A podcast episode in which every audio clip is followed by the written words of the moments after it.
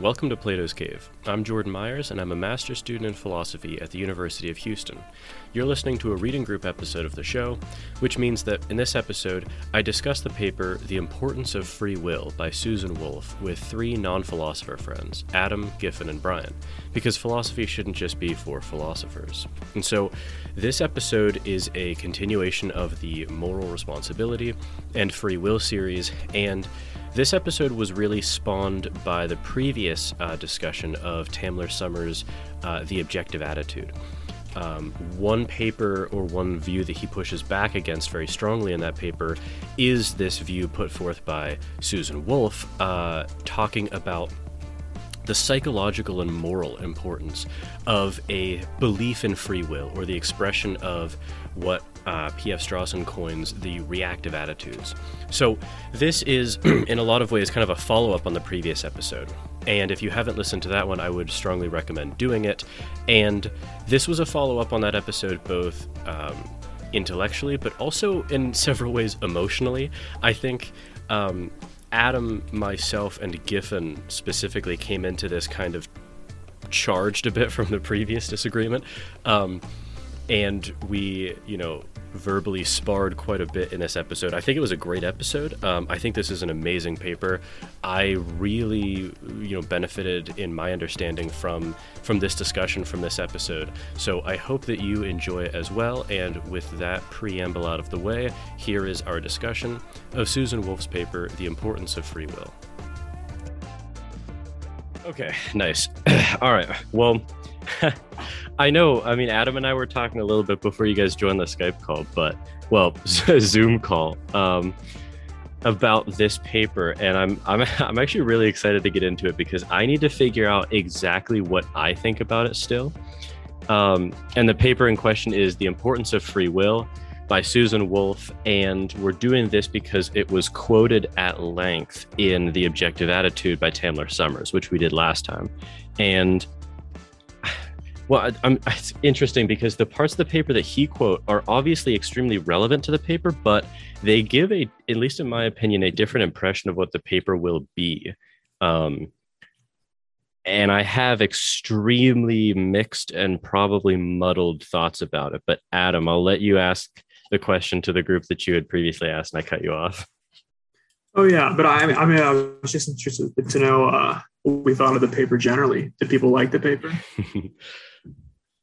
so I'll, I guess I'll answer first. Yes, but with a weird kind of asterisk on it because I don't know to what extent I I really don't know to what extent I agree with. I know there are some parts of the paper that I very very strongly agree with, and there are other parts where I don't think I agree with, but it's not more of it's not as much a disagreement as opposed to a different style of agreement. But I don't know, so that's my answer. Mm. Brian yeah, I enjoyed it. I don't I don't really think there was any part of this paper that I disagreed with. Um, so I'd be interested to hear what you have to say, Jordan. Um, okay. And then I I overall just really enjoyed her style of writing. Well, that's was... interesting. Can I ask you a question about that, Brian? Because mm-hmm. sure. because I'm just curious. I mean, we'll get into it, but like you said that you didn't really find anything to disagree with in this paper, mm-hmm. but the previous paper by Sommers was uh, really kind of going against this paper. Was this like a change of heart for you, or do you not see the papers as being in conflict? Uh, I think it was a change of heart after the after oh, our discussion with Summer. I I think that honestly the discussion about the Summer pa- uh, paper kind of broke down towards the end there, and yeah. it was difficult to tell where people were sitting afterwards. But uh, yeah, I think I just had a change of heart. Okay, that makes sense. Giffen. Um, I think it was totally worth reading, especially because, like we mentioned, the objective attitude, the the Sommers paper, is almost it is quoted at length at the beginning, and also just in general seems to be styled as a response to it. So it was hmm. totally worth the read. I thought it was like worth reading, um, but I didn't find myself in that level of agreement with her, um, okay. as you guys for sure. Okay. Interesting. Just just uh, which is probably believable. Point of reference: It's Summers, not Somers. Is it really? Yeah, yeah. Um, okay, my apologies. Sommers. Uh, but yeah, the Sommers paper is directly responding to this one. I mean, in conjunction with Nagel, as we obviously went over, but that was written in 2007. And this is a, an extremely formative and hugely cited. Um, Adam and I were talking about how many uh, edited volumes this paper has appeared in. It's like a crazy amount. Um, and this was written in published in 1981 in mind where really i mean you know the 70s and 80s were the explosion of moral responsibility and free will papers in philosophy. Um, okay so so uh, okay i really want to just kind of move through this paper because i need to figure out really kind of what i think about it and what the paper is saying and, and what it's not and how it's saying what it's saying. So so okay i'm just gonna there's kind of a tabling. It's the second paragraph of the paper um, just to kind of lay it out she says, in this paper, I shall argue that the justification of these practices, these practices being moral responsibility practices, need not rest on the assumption that we do have free will, and that the conclusion that we don't have free will gives us no reason at all to abandon these practices. My argument, however, seems to me to leave both the problem and its importance intact. The thought that our wills may not be free is no less disturbing, even when all ties to the justification of our practices are completely and irrevocably severed. So, just 30,000 foot view, as the title implies, she's implying that um, like the threat of determinism has no implications for the practices of reactive and objective attitudes, and that um, these practices are remained intact by scaffolding that she'll continue to lay out. But the scaffolding is really what I have some questions about. But um, let me just read the skip another paragraph and then I'll read this one. This gives a bit of the layout of the paper. So she says, I shall begin by outlining a naive attempt at expressing the fears of those who find the problem of free will upsetting, and a, and a naive response by those who think that the problem of free will gives us nothing to worry about. This expression of fear and the response to it constitute a first stage of debate, which focuses on the justification of our practices that overt of overt uh, reward and punishment. The inadequacies at this stage of the argument suggest a way of advancing to a deeper stage, which focuses not only on the overt practices themselves, but on the attitudes of these practices typically express. Uh, proceeding by way of two analogical cases, I shall argue that these attitudes too are safe from the threat of being undermined by reason and metaphysics. Nonetheless, I think that feelings of dissatisfaction may reasonably remain. I shall finally attempt to express what I take to be the appropriate focus of these feelings. So I think that that's a nice way of uh, of really laying it out. And so okay, so let's let's kind of move through the paper really a little bit linearly here. So the first kind of thing that I thought was important to get on the table is just a recap from Strawson. Um, she sets up the debate. You know, she, she's going to find she's going to refer to the group. Um, this is the first sentence of the next section. I shall hereafter refer to the group who find the problem of free will upsetting as the pessimists. And the pessimists include all those who believe first that whether or not we have free will depends on which metaphysical hypotheses are true. And second, that it is not unlikely that the wrong metaphysical hypotheses are true. Now, the not unlikely, it's like a triple negative. Because uh, I, at first, I thought that she was saying the pessimists were libertarians. Um, but actually, I think she's saying they're sort of hard determinists. Um, because so so I, this is it's a little of, it's a little different than that, though, right? Well, because it's like it's it's they're saying that in the sense that they're that the idea of determinism is not unlikely untrue. Mm-hmm. You know what I mean? Like it's it's they're not you know gonna put all their chips down necessarily on that idea, but it seems sure. that that sure. seems to be the way things are going. Yeah. So th- this was the problem is is that I mean in 1981 like I know a lot of these positions just like get really well defined after this but a lot of kind of my early questions were about specifically who's being addressed in what parts. And it, it seems like because i mean you're right about that where she's she's making like a um um almost like a probabilistic claim on their behalf right? But but i kind of feel as though the target of that would be someone like a derk pereboom or a galen strawson right? Um someone who's like quote unquote like a hard incompatibilist. Like you know they, they would say that yeah whether or not we have free will or not depends on metaphysical hypotheses. That's a libertarian or a hardcore skeptic. And then they're just saying no they're probably not true uh, well I, that actually wouldn't apply to galen because i know galen strawson is he thinks that it that determinism isn't actually relevant because it's incoherent both ways um, which you mean you, you mean you mean pia rather no, than Galen? No, Ga- Galen. Well, sorry, I shouldn't get into it. Galen actually thinks um, that even if we were causa sui, like even if determinism weren't true, it wouldn't actually matter. Like moral responsibility practices still wouldn't make any sense. Oh, okay. Yeah, yeah. Um, um, but so, but but basically, so the so the pessimist is someone who says we don't have metaphysical free will, and what, what we would need certain metaphysical conditions to be true and those probably aren't true. So for the for the purposes of the paper it's essentially like a a, a free will skeptic right? Okay. Yeah totally.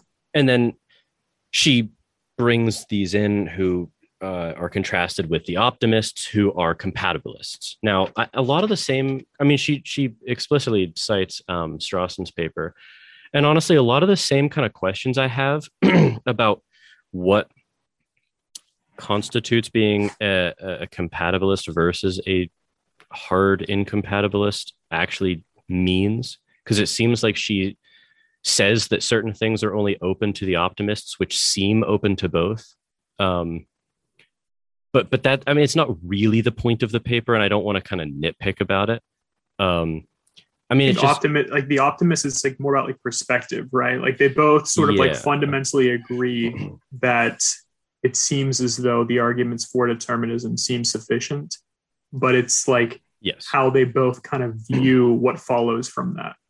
You know, almost yeah. like the pes- like the pessimist has there's well, we'll get into it, but has mm-hmm. sort of a um almost like a lingering need for something more while the optimist seems content with the reasons you know put forward that justify behavior and attitude yeah. even in the light of determinism being true.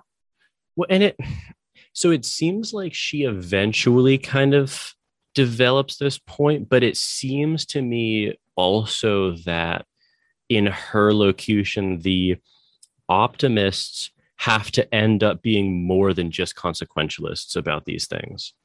Yes. Right. The, yes. So, which which I, which I agree with. I mean, like in terms of um, in terms of how the camps should be organized. Like for there to be a meaningful difference between a moral responsibility skeptic and a compatibilist, you have to be extra consequential about it. Yeah. Yeah. Yeah. You know, okay. I, I, I agree with that. Okay. Okay. Because otherwise I, I just don't see what kind of, yeah. Yeah. Okay. I just wanted to make sure I was reading that correctly. Yeah, um, and it's um, like but there there seems to be like a distinction between pessimists and optimists, you know, throughout the paper. You know, mm-hmm.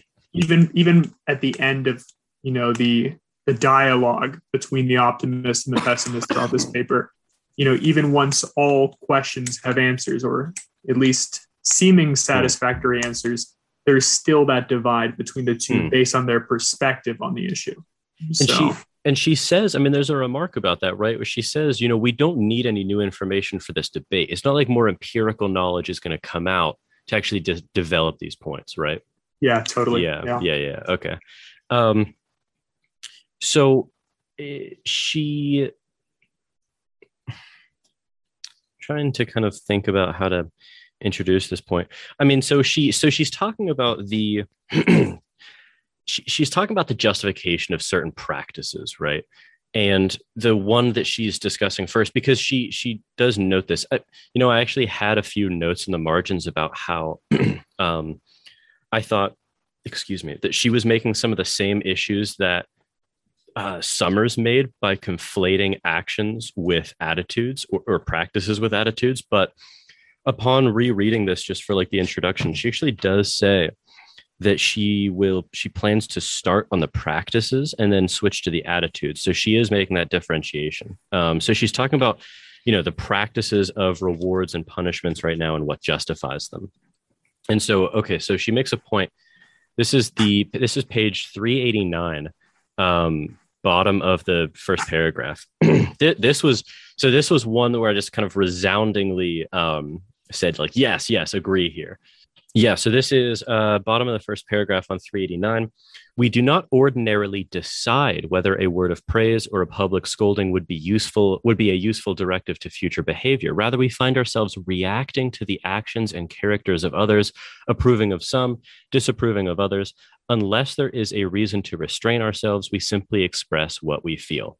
Now, I just I had that highlighted. I wrote true, um, like that. That is just extremely true. Um, now, again, it, I don't mean to be kind of nitpicky here, but like that, there is a little bit of like the conflation between practices and attitudes here. Um, I mean, this seems like it's more a point about attitudes than actions. I mean, obviously they flow from each other, but um, I just thought I just thought that this was, you know, really, really, it, it's it's exactly right. I mean, reacting is almost the derivative or the core of the reactive attitudes. Um, they are those which naturally kind of flow. So I'm assuming Adam, you also like very deeply agree with that point then. Yeah, definitely. And I think she does make the distinction at one point um, pretty well. Yeah. Let's see where let's find that real fast just to let her make the clarifying point here. Um, hmm. What do you mean uh, actions versus attitudes? Like someone can do a given action, but if they don't have a given attitude, then it's not really genuine. So that, that's a, a good good clarifying question, Brian, because this was so this was a big issue with the previous episode that we were conflating about, and I I think I tried to kind of highlight this issue, but mm-hmm. so so like a an, yeah. So there's a difference between an action for like first of all, there's just a difference between actions and attitudes in the sense that one is obviously kind of your mental status and the other one's what you do, right? Mm-hmm. So, like, if I do a given action, the same action could be done for a myriad, or the same action could be done for a myriad of different reasons or different attitudes, right? Mm-hmm. So, she's making the point there, and I'll let Adam get to his quote in a second. She's just just making the point there that you know when you're say you're scolding a child, right? Or you're kind of reprimanding someone. You could be doing that because it is your natural reactive attitude towards that mm-hmm. child, or you could be doing it in a very kind of calculated, objective way under the objective attitude where you say okay i think that you know this person needs to learn and they will do so if i actually respond to them in this way now it could have been like this could be a child that needs more gentle encouragement more kind of firm encouragement like a, like challenging the child like everyone's different right? Mm. um but that difference in attitude could be there but the action be the same. Does that clarify it at all? Okay yeah. I think that was actually kind of nice because it's been a while since i looked at the last paper because we mm. did that a couple weeks ago. Yeah. So it's all that shit's coming back. Cool. Okay good um, yeah, I, I, um, I, think I think this quote puts it well as well. Um, so she says, "Imagine for a moment what a world would be like in which we all regard each other solely with the objective attitude. We would still imprison murderers and thieves, presumably. We would still sing praises for acts of courage and charity. We would applaud and criticize, say thank you and for shame, according to whether our neighbor's behavior was or was not to our liking." But these actions and words would have a different, shallower meaning than they have for us now.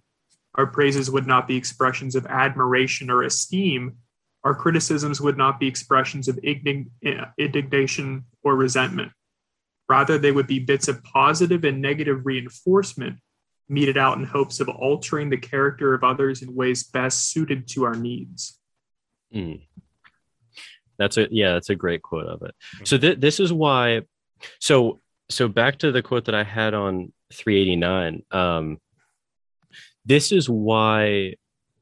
Sorry, Adam, you can stop sharing if you want. Um, like th- so, so I, I highlighted that and just wrote like true. Like I th- that is just that seems to be both empirically and psychologically true, right? That we don't actually just ordinarily decide. Usually, we just react.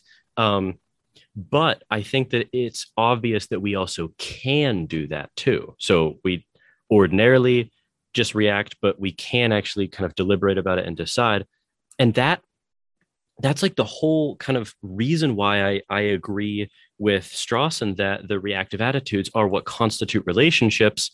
And that was my kind of entire point about saying that the objective attitude is usually um, correlated uh, with like an increased cognitive load. Um, it's it's I don't know if it's a it's certain well it's certainly not a sufficient. I don't even know if it's a necessary condition, but is it it's at least a correlative one. Um, and she says so she so she also clarifies in the next paragraph that one can justify these practices um, under under let me just read it so she says accordingly Although one can justify these practices in a way that is analogous to justifications of other kinds of actions, one can also try to justify these practices in a way that is analogous to justifications of other kinds of judgment. In particular, one can try to justify them by showing how the relevant judgments are fitting for, appropriate to, or most aptly deserved by the relevant objects to these judgments, in this case, human agents. So she's basically saying, look, like you could ground these in consequentialist reasonings like this if i do this it will create a better world or you could also ground them by saying look like i'm and that that to me seems to be where the um the compatibilist kind of bread and butter is like do you meet certain categories or certain conditions for deserving certain reactions right? Adam is that how you're seeing it too? Yeah. Okay okay good. Um so okay that yeah i'm just going to skip the it was another point about compatibilists and what they can do or not. Um okay so okay let, let's just let's just get into the fear because adam adam i mean introduced like a, just a wonderful quote from her in that section so she says you know, to introduce right before that, she says the pessimist's fear may now be expressed as the fear that if determinism is true, this consequentialist justification for praise and blame is the only justification that would be available to us. Um, he fears that if we discover that determinism is true, we will be rationally, rationally, rationally obliged to give up making and relying on such judgments. And more important, perhaps, we will be rationally obligated to give up the attitudes which are essentially tied to those judgments. Now, as I think that I fall under a very, I would fall into the box of a pessimist, um, generally speaking and i don't think that that follows like i don't think that that is a good pessimistic fear um obviously there are pessimists who who think that and it's not obvious why you wouldn't think that um but so i think that like determinism here does take the desert practices off the table the practices of desert off the table but most certainly not the reactive attitudes now okay oh, Okay, Adam, this is a question for you first. Um, ah, never mind. We're not really at that section yet. Oh, um, can I can yeah, I ask can, what can I ask a clarifying point? So, so you okay? So you so you believe that um.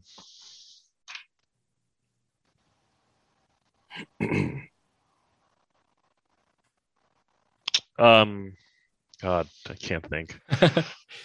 Was it about what I just said? Yeah, I completely forget though. So uh, let me let me clarify because what I said was probably a little bit dependent on you being here for like the part one of the series, which was unfair of me. So basically, it, it seems so. So my current position is that so admitting that determinism is true, right, should take practices of of um.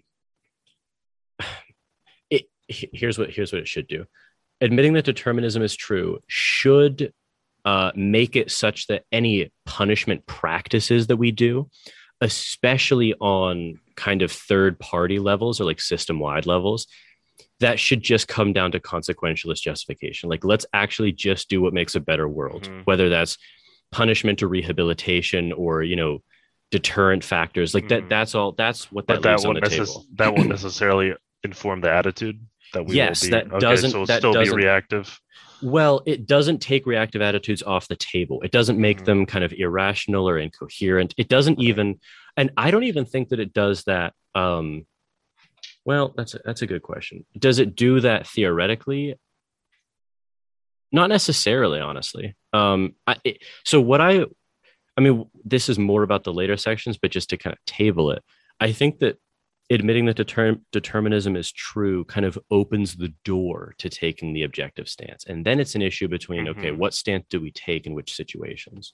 But she, now, that's my biggest question mark, excuse me, about this whole paper is her justification for saying that the reactive attitudes aren't taken off the table, because that's what I'm extremely kind of, I think I might disagree with her about, but we have to get into it. So, Okay.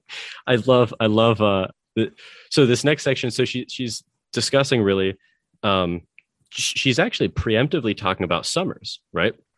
So she says first sentence of uh, the next section on 390, she says, What the pessimist really fears then is that if determinism is true, we must not give up the practices of praise and blame themselves, but the attitudes and judgments that these practices typically express.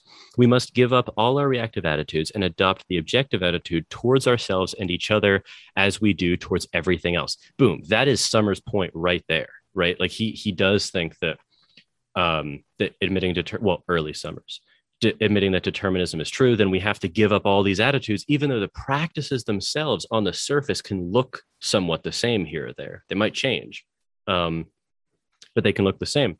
Now, okay, so I want to hear what you guys think about this because I, I have 100% no disagreements with this. So she says to replace our reactive attitudes with the objective attitude completely, keyword, is to change drastically, or at most would say reduce uh, the quality of our involvement or participation in all our human relationships. And, you know, she says, um, this is Adam's quote, you know, imagine what a, a world would look like there. Um, I just, I love this. um, bottom paragraph uh, 391 the most gruesome difference between this world and ours would be reflected in our closest human relationships, in the relations between siblings, parents, and children, and especially spouses and companions. We would still be able to form some sort of association that could be described as relationships of friendship and love. One person could find another amusing or useful. One could notice that the presence of a certain person was, like the sound of a favorite song, particularly soothing or invigorating.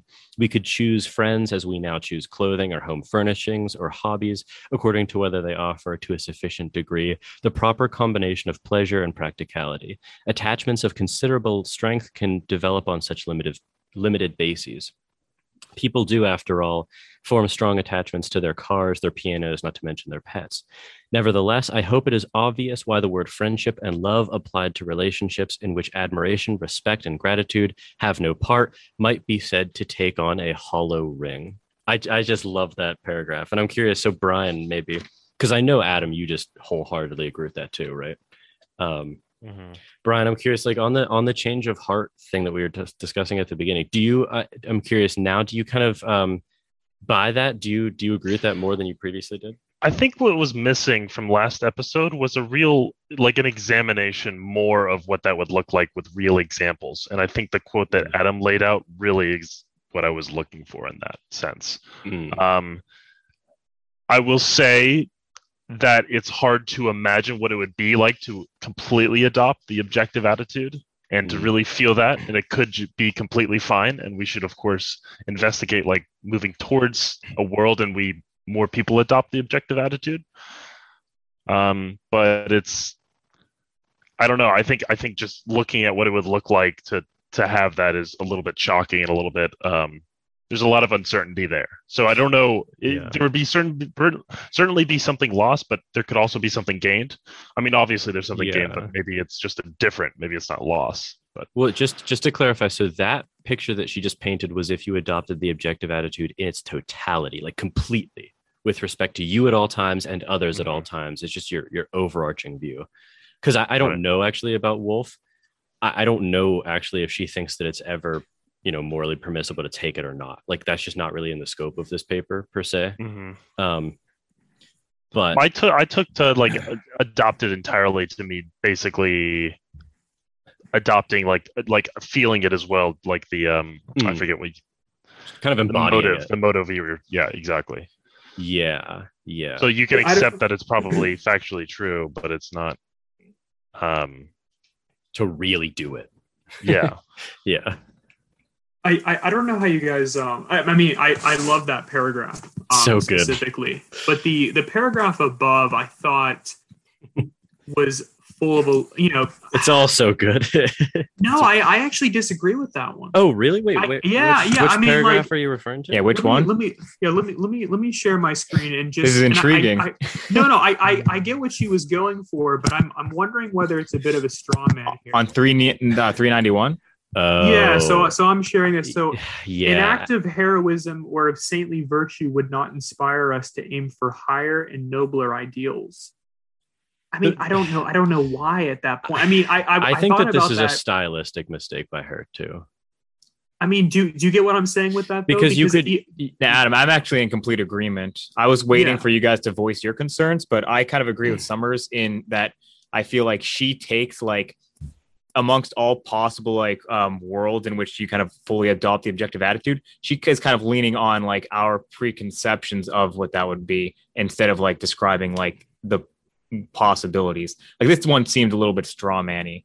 Like she she paints like the worst picture if there's like an option for her, in my opinion. would so the, yeah, the yeah, no, yeah, yeah, because I, I think she can. it would not inspire us to aim for higher or nobler ideals. I don't see Yeah, 'cause- why like the objective attitude would exclude that at all. well let me no, I, spell out I, I, no, what- no, I, I got, I got to make this point. So the thing is, like, I think she conflates two different things. Mm. Um, where she mentions like reactive attitudes, and I completely agree with the one she lays out, right? And they seem like they're directed attitudes at certain people, you know, where you imply desert.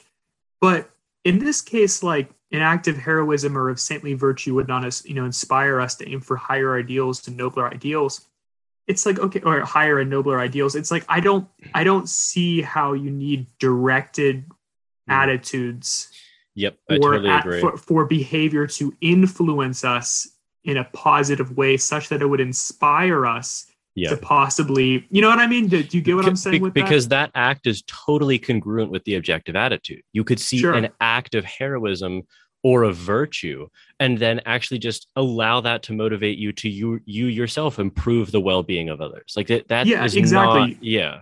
you you, you could still fully recognize and say okay well you know ultimately that person isn't agentic they're not responsible for their behavior yet this still inspires me you know even if even if i am not responsible for my own Yes. behavior Yes. this can still has a have a positive influence on my behavior you Of know. I, I so i Yeah. i thought there were a few moments like this where she kind of conflated the two and i just wanted to point mm. that out as, as No, something that kind of struck really my good. attention yeah Well, because Yeah. it's the same point on the negative side, um, where you can't. She says we would not recoil from acts of injustice or cruelty. It t- totally doesn't follow from that because you still obviously could, insofar as they create suffering. Like it's just Sure. it's just that simple. Yeah. Sure, exactly, exactly. So okay, so here's a question then. So okay, modulo what we might say is that kind of stylistic misstep there, right? She just expands the the the, the bounds too far. Giffen, do you disagree with her other what Adam and I for sure, and I think Brian more so does think is is truly a a loss in the adoption of the total objective attitude. Yeah, I disagree because of her like description as like kind of a loss. Um, and I'm kind of she. This paper was useful for me because she took avenues that like I hadn't previously uh, previously thought of. Um, but I do think I still kind of disagree with like that um point about like the friendship and love was like the paragraph you're referring to, um, like where there's a hollow ring um with taking solely the objective attitude. This is kind of um what I kind of agreed with uh, Sommers uh, explaining that there's kind of like an unnecessary kind of negative aspect that she's imparting on this and i don't necessarily i don't see it as a necessity that that's what the objective attitude would be like like i don't see it as Mhm. hollow Okay, Adam, I can you think- stop sharing your I- oh yeah, yeah sure. so i So, guess Giffen, I have a question Yeah. about that. sure go ahead So because so I wanted to clear something up from last time. And so course. is it not i'll do my best So is the objective attitude not negative in your view? Because there's two ways in which it could be less negative than what Wolf portrays. okay One way is that it has different aspects. Uh, the objective attitude entails doing less than she says, which is changing its scope.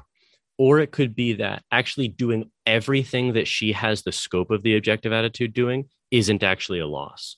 Um, and and actually, I found I I really regret not having this for the um because what the problem one like thing I wanted to clear up for like the audience, but even just for us with last time is mm-hmm. when we were referring to and this is my kind of biggest issue with Sommers, um, but I thought it really degraded even like towards the end of the conversation more than in the paper. Is Sommers I think misses something about the way the objective attitude is defined, even in Strawson. Um, defined. S- sorry, what? You said you have a problem with the way Strauss uh, he Sommers defines yes. objective attitude. Okay. So I what I'm so what I'm curious, yeah, is if you think that is the objective attitude isn't as negative as, as Wolf is portraying because it's actually you're viewing it as something different than this, or you view it as this and you're saying, oh, that's actually not that bad. So let me read it real quick. Sure. Um, hey, this so from this, this is, not from, from, this paper. No, no, this is from Strawson. Actually, I just I just oh. found it right before this. So PF?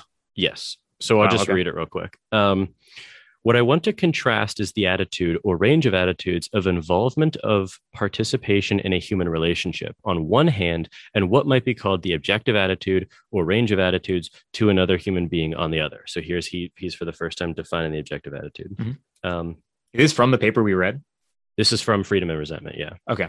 Uh, even in the same situation, I must add, they are not altogether exclusive of each other, but they are profoundly opposed to each other. To adopt the objective attitude to another human being is to see him perhaps as an object of social policy, as a subject for what, in a wide range of sense, might be called treatment, as something certainly to be taken account of, perhaps precautionary account of, to be managed or handled or cured or trained, perhaps simply to be avoided, although this gerundive is not particular to cases of, of objectivity of attitude. The objective attitude may be emotionally toned in many ways, but not in all ways. It may include repulsion or fear. It may include pity or even love, though not all kinds of love but it cannot include the range of reactive feelings and attitudes which belong to involvement or participation with others in interpersonal human relationships.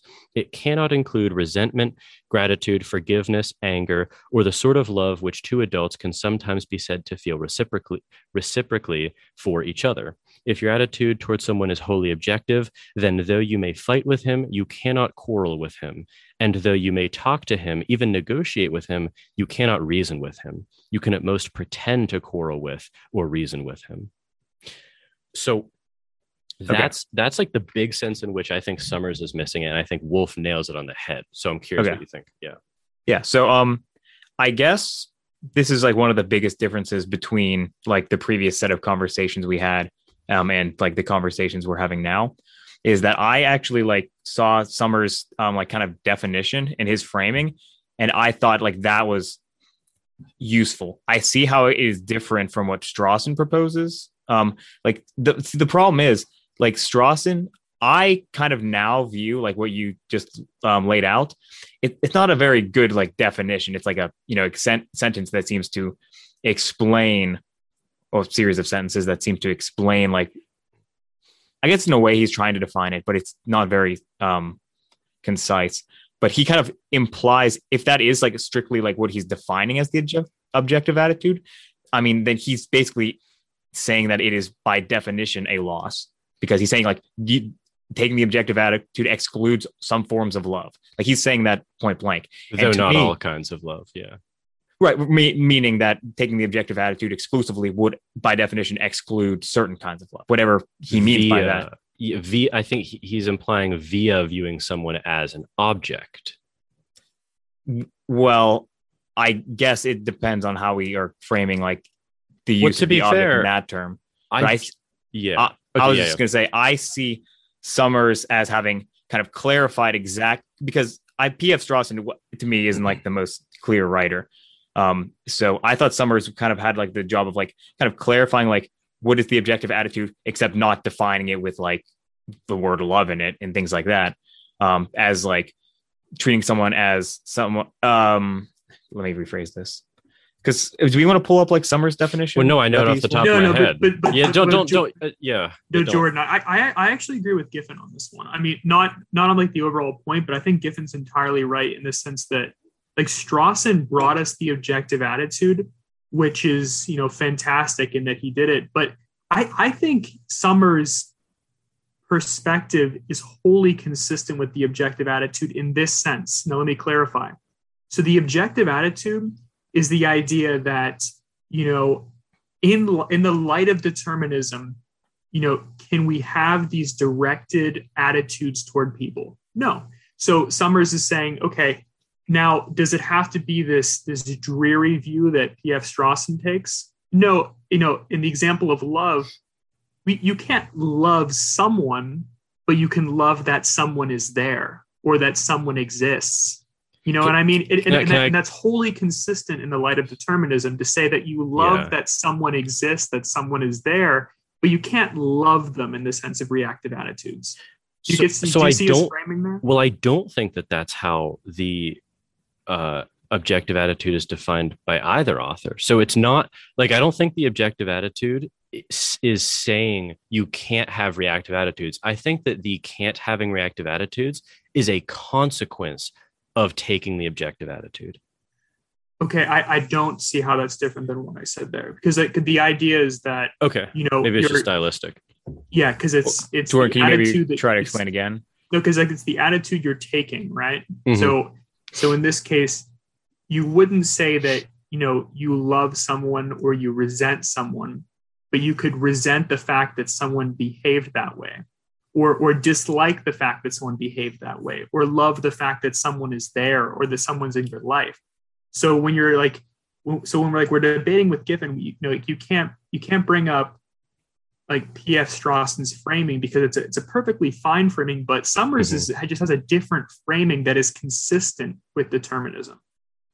yeah, yeah. Well, it's oh, it's consistent with determinism. Yeah, for sure. Yeah. So, so my point is, is that like it's the it's a different take on the objective attitude. It, it do, so do, I would, do I do I still think it's you know a degree removed from reactive attitudes in the sense that you know even that that slight framing of it or that, that difference almost like i love that someone is there in my life like that rather mm-hmm. than i love that person i think there's like an attitudinal difference there that, yeah. that detracts i totally agree with that qua viewing someone as an as an object agent or or you know yeah yeah direct, yeah which sure. which so that's so maybe it's just stylistic but like the only thing that i would want to include in that definition is this is all like qua object that these well things are being degraded because if you're not viewing... can you clarify what you mean by object here because I, I just i'm not being i don't mean to quibble but that's kind of an important detail because we in like common use use the word object in a different way and it's a negative way well, just yeah. non-agentic. Well, it's like not. It doesn't have to like, be negative. Yeah. So, so well, that's, like, I'm just asking you to clarify a little bit, just for that no, reason. But, but, but, but that's part of my problem with Wolf in general is that there's always like a negative slant. An object is a word with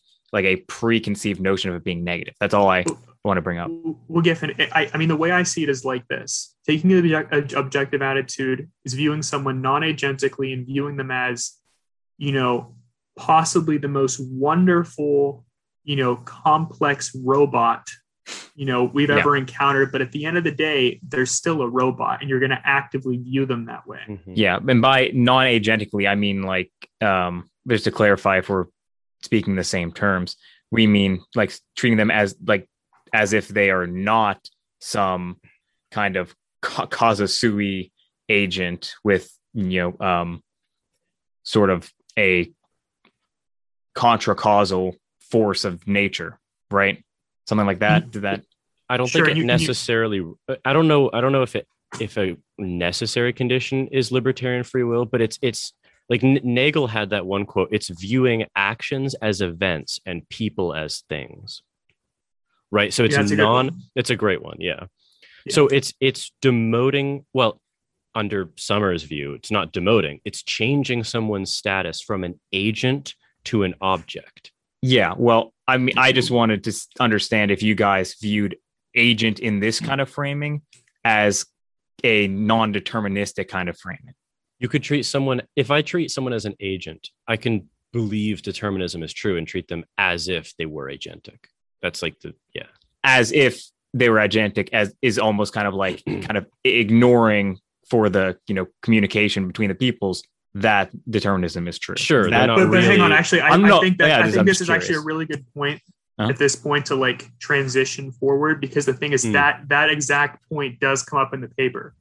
So, oh, and, and that's, yes, and, and, actually. okay, that's the biggest and that's, and that's one of the most interesting parts of the paper. So let's make sure we're, we're moving forward yeah. on that on that front. guys, I, I hate to do this, but can I get like a three minute break? I'm sorry, I'm being called. Yeah. Sorry. Sure. Yeah. Deeply apologize. Give me one, one moment. Um. Yeah, and it, considering this is just like the break right now, I mean that's that's one of the most interesting parts oh. of the paper. So let's make sure we get to that. Sure. Yeah, yeah, no, definitely. See, yeah. What was I to say? I've lost my train of thought. Yeah. Well, uh, so okay. So just a quick clarifying point between like us then. So so my biggest issue still with the way that like Sommers defines the objective attitude is where's the quote? I mean, he so he says, um, taking the objective attitude commits us only to regarding human beings as creatures who cannot deserve praise or blame.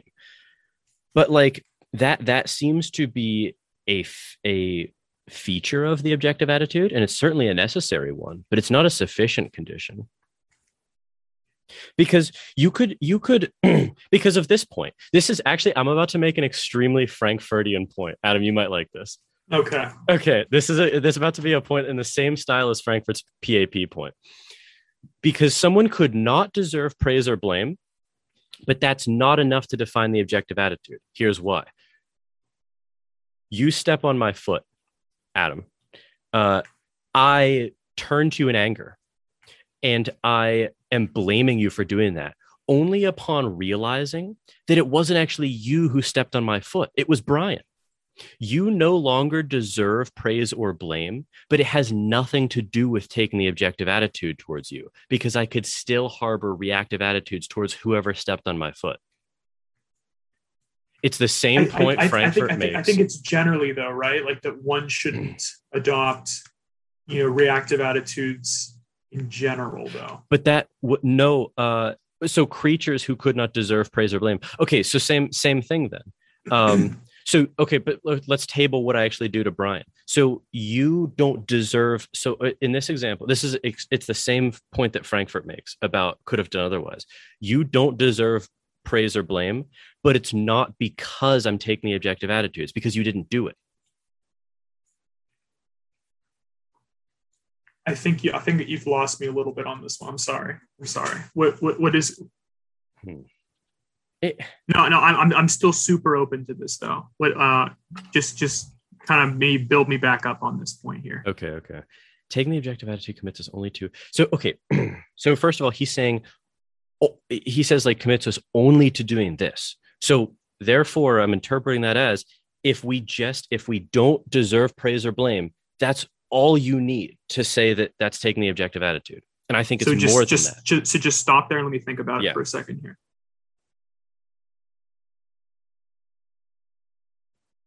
So okay, so I'll, I'll, I'll, pretend to be um, Sommers here just for a second, okay? So okay. I, I, just just just yeah. just so we can just play along with this one. Mm-hmm. Okay, so um, it's sufficient because, you know, at that point, we're either going to be living in discordance with the facts or in accordance with the facts at that point.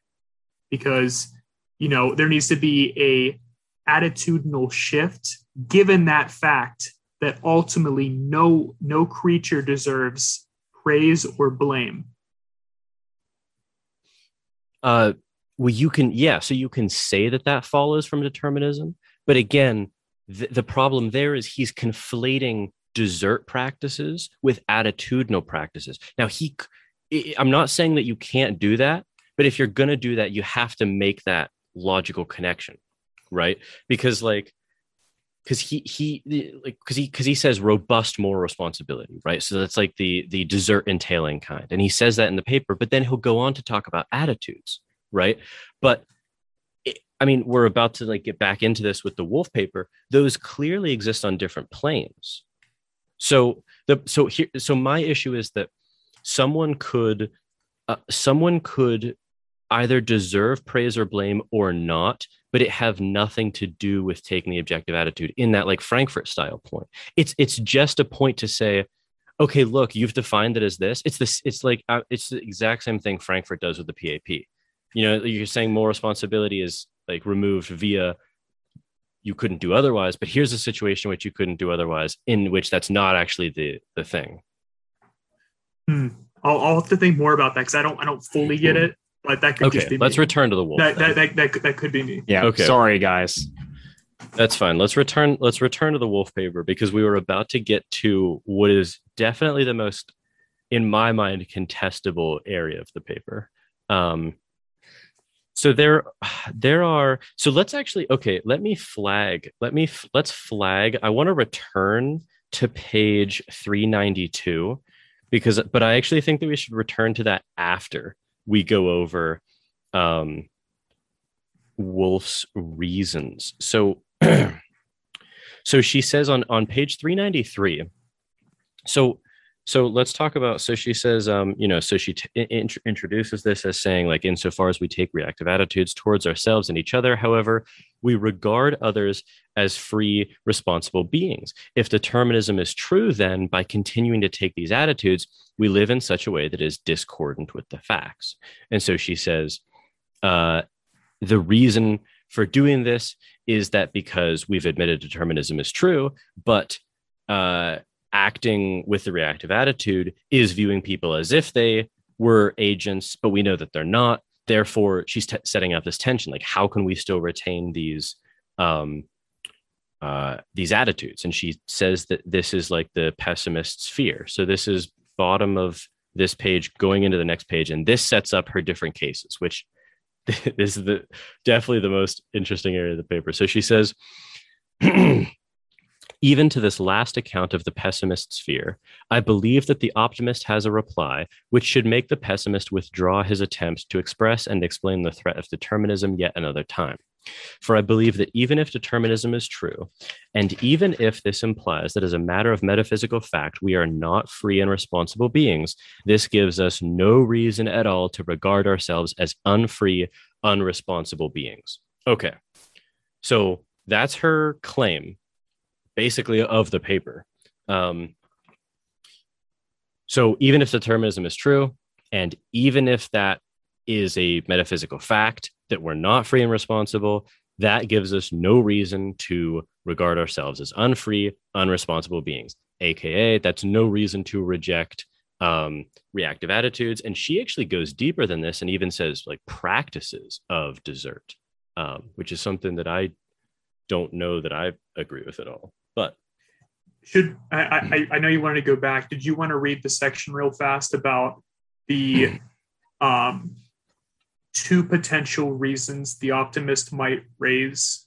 Um, Let's just talk about them real quick. It's one is living in accordance. Are you talking about the living in accordance with the facts is an imperative? Uh, no, because oh, what, wait, which page is this on? Fast. I, I let, me, let me find it real fast here because I think this is worth touching on just because this is a point that you hold. Okay. Um, let's see here. Because I know there's some stuff on 392 I want to circle back around to, but I but maybe it actually makes more sense to do it now. 390. Uh, conclusion. Okay. Okay. Yeah. Here we go. It's on 392. Yeah. Okay. okay so let's so let, let me let me read these here. Um, let me just start at the top of the page. So it is such a world in which the pessimist fears we would be rationally obliged to live if we came once and for all to the conclusion that the thesis of determinism was true.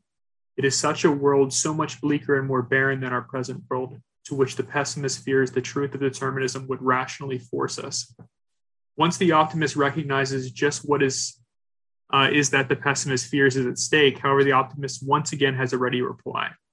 One thing he can point out is that even if the truth of determinism would give us some reason to regard ourselves differently, mm. we would be psychologically incapable of changing our attitudes in the appropriate way but I think this is the one that Jordan holds. Another is that even if the truth of determinism would give us some reason to regard ourselves differently, we would have an overriding reason to keep mm. the hmm. attitudes we currently hold. So, um, can so so this I actually had multiple things in here highlighted. Because this this is super interesting. So, okay, to the to the first point she says like if this is a world in in which like the pessimist fears we live in right then we would have to you know remove these practices and attitudes right? But like uh, she's so she's right I think about what the total objective attitude, the ubiquitous objective attitude would cost psychologically, right? Like that would, and Adam, I know you agree with this, and like Brian more so. Um, that would actually be a terrible world to live in. So it's not actually so so I think there's a huge blunder in this kind of area of her reasoning because the pessimist has open to them consequentialist reasoning right? Like we've this is like Wolf has admitted this. Um, so if that's true, and it, let's, let's even if we were psychologically capable of doing this, because she says we're not, and I agree, but even if we were, so I actually don't think that that's a very good reason for it, because even if we were, it would create a worse world. So uh, if you believe what Adam and I believe, um, so if the pessimist has open to him consequentialist reasoning and adopting the objective attitude creates worse consequences, then it need not follow logically from from admitting that determinism is true. What I think it does do is it opens the door to the objective attitude. Look, people aren't causa sui, people are determined. Therefore, the objective attitude makes sense to take. It could be true of people to take that view, but you need not always take that view because it would ruin like life itself as qua wolf. But but, but almost like you know, given given Giffen's position here, mm-hmm. even that is still like a subjective point of view. So so the thing is like with that second point right there, it's that even if you had some reason, and in Giffen's case, it could be um, maybe reduced suffering in certain areas mm-hmm. or it could be the idea that we're living in accordance with the facts and you know that's a value that we hold as she points out. Yeah. You could have some reasons and you would argue that okay you have some reasons but those reasons are you know dwarfed compared to what we have we could have to lose. You know what i mean? Yeah. Uh, what we had to lose by losing the reactive attitudes. But I, the reason i wanted to bring this up was because what i found crazy when reading this was after reading this and you read what was that 393 mm-hmm. she's like in fact there is no reason so you know so it's like even if even if you think that you know it even if it's inconclusive on your end whether you are unsure whether you know maintaining the reactive attitude versus letting the reactive attitude go you know how, how those reasons balance out I'm going to argue that, that there's no follow. reason. Yeah, there's yeah. no reason, in fact. So I, I think that's, I had to mention that because it's going to be, she's yeah. kind of building that up here. Yeah, yeah, saying, yeah. Well, she, and this is, so it makes sense. So this is interesting. Oh, okay. This is helping me understand the paper more. So that, so this is actually why she needs to do that later on, say that there's no reason because she's already set it up as that's the standard she needs for there to be no reason then. Yes. Whereas, so that's okay. So that's where Wolf, excuse me, that's where Wolf and I differ. Then is because uh, so I don't ground it in the same way she does. I guess.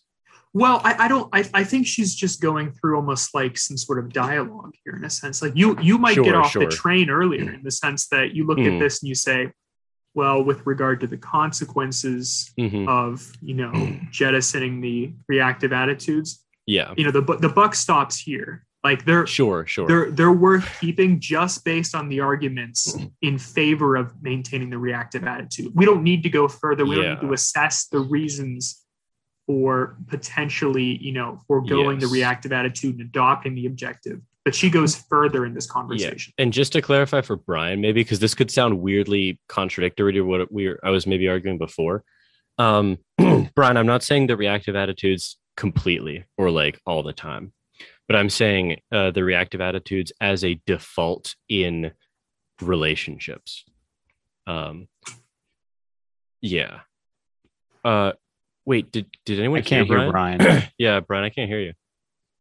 You're muted. Hello. Yeah, yeah. Okay, yeah. there we go. Um, I would say a reactive. Wait, okay, so react. You should have a reactive attitude towards relationships. Is that what you're saying? You should default to the reactive okay. attitudes in relationships but obviously even within relationships there are reasons to uh, supersede those with uh, objective ones um, but i actually radzik which she she has a paper which we'll definitely read in this series about this. I actually view it identically to her. She says that um that the reactive attitudes, because of what they bring to interpersonal relationships, are a prima facie good, but they can be overruled by other considerations. That's exactly how I view it for interpersonal relationships. Hmm. Yeah, but It'll be so interesting just- read. So Brian, like just kind of where we're at right now, and you know, stop me if I'm just kind of reiterating you know, points you already understand, but just to make sure you're on the same page here, because I know you didn't go through part one, but you know, she's saying, okay, you know, I I've I've given some good reasons from the optimist point of view for why one shouldn't be a pessimist in the face of holding the reactive attitude in light of determinism. So no one's responsible for who they are. You know, ultimately, we're not responsible for our actions. But, you know, here are some reasons that, you know, someone could adopt and keep, or not just adopt, but retain the reactive attitudes. And that could be number one, she kind of points to like the cognitive load in a sense, where it's like we're kind of programmed to, you know, maintain the reactive attitudes. But even more so, the the reasons we have um, for maintaining the reactive attitudes seem stronger than those of adopting the objective attitude. But we're about to go into the page here where she says, okay, even if you think the reason for adopting the objective attitude, in this case, the reason would be um, living in accordance with the facts of reality. Even if you think that's a good enough reason, I don't think it's a reason at all. So she's about to get into that of like Hmm. why she doesn't think it's an even how it's even a valid reason. Did that make any sense? Yeah. and just and just and just to clarify one more point for Brian, this is with respect to adopting adopting the objective attitude just always and completely like Sommers' project because Mhm. she's not she's not saying what Korsgaard might be saying or what she might be logically committed to saying, which is that the objective attitude is never appropriate. That's not like the scope of this paper. You know what I mean? Just because that because that is a weird difference. Yeah. So Giffen, you're, Yeah. you're still sitting at like the point where, you know, reading that paragraph, um, you might, when Jordan and I read that there might be some reason, um, you know, to regard ourselves differently, you would view it as a good reason to regard ourselves differently. One that might override our, you know, almost our assumed reactive attitudes. Can you actually repeat that? I didn't fully grasp what you were asking. Is there like a baby? Well, what's going background? on? Yeah, what, what's going on here? My dog is whining. Sorry. This is what I had to take a break for earlier. He's whining. Sorry, Jordan, you're gonna have to edit this. There'll be a some bit. there'll be some editing. I apologize. Hold on. Let let me let me pause here because I do want to get that answer. Y- yes. So just yes. just just to make sure that's where he's at. That there are. Sorry, the problem has resolved itself. It was I really can't do anything about it. I know. I'm sorry. I really I deeply apologize. But but Anyways, Giffen, Do you want to stop just- sharing, Adam? Uh, and then yeah, Oh, sorry. I'm, I'm I'm sorry. The people want to see the dog. Uh, no, ask the question again. Yeah. Yeah, please. Yes. So Giffen, when when Jordan and I read in that paragraph there that, you know, although there may be some reason to adopt the objective attitude and forego our naturally assumed reactive attitude, do you read that as there is a good reason to forego the reactive attitude and that adopt there are good reasons for adopting the objective attitude? this is a very interesting point because this is like where um where she introduced the concept of the uh, uh like living in accordance with you know the truth or whatever like that was kind Yeah, of like facts. a Yeah. with the fact sorry um that was kind of a lens which i hadn't even thought to apply to be frank like um i never really um investigated why like that reasoning was kind of like by default taken in my mind almost. Um, so I guess I, I'm going to give some sort of explanation. I hope it captures like the answer to your question. Um, but in general, I can see like this is like purely the kind of consequentialist um, lens here. Why it might be better for one to take like the um, reactive attitude. Um, but to me, it comes off in the same way as Sommers described, like the case of Joshua with like the religion. If that makes any sense. Did you mean to say but, react? But, yeah. But, yeah. but I think with this one, like I just want to make kind of like a quick distinction in the sense that. Oh yeah, sorry. I, I I just want us to differentiate between behavior and attitudes here once again. Yeah. Like so, um, so do you do you think that there are better reasons for adopting the objective attitude? Because I think behaviorally we might all actually agree that maybe like you know in terms of um, how we maybe conduct ourselves. I mean, I don't know. There could be some gray area there, but or how our legal systems are structured, that they should be, you know, created and um, just formed around the concept that determinism is true, and maybe object, uh, you know, adopt the objective attitude in that sense. Sure. just look at the lens, or look at the lens, you know, through consequentialism. But I'm looking at attitudes here. Do you think that there are superior reasons? for adopting the objective attitude rather than maintaining the reactive attitude in their totality. Okay. Um, so this is the thing where I'm kind of not sure. So I'm interested to see how we can kind of converse about this. Um, because I understand um, that like consequentially for like us, like in the world we live in right now, there is uh, these are some of the reasons we discussed in the previous episode.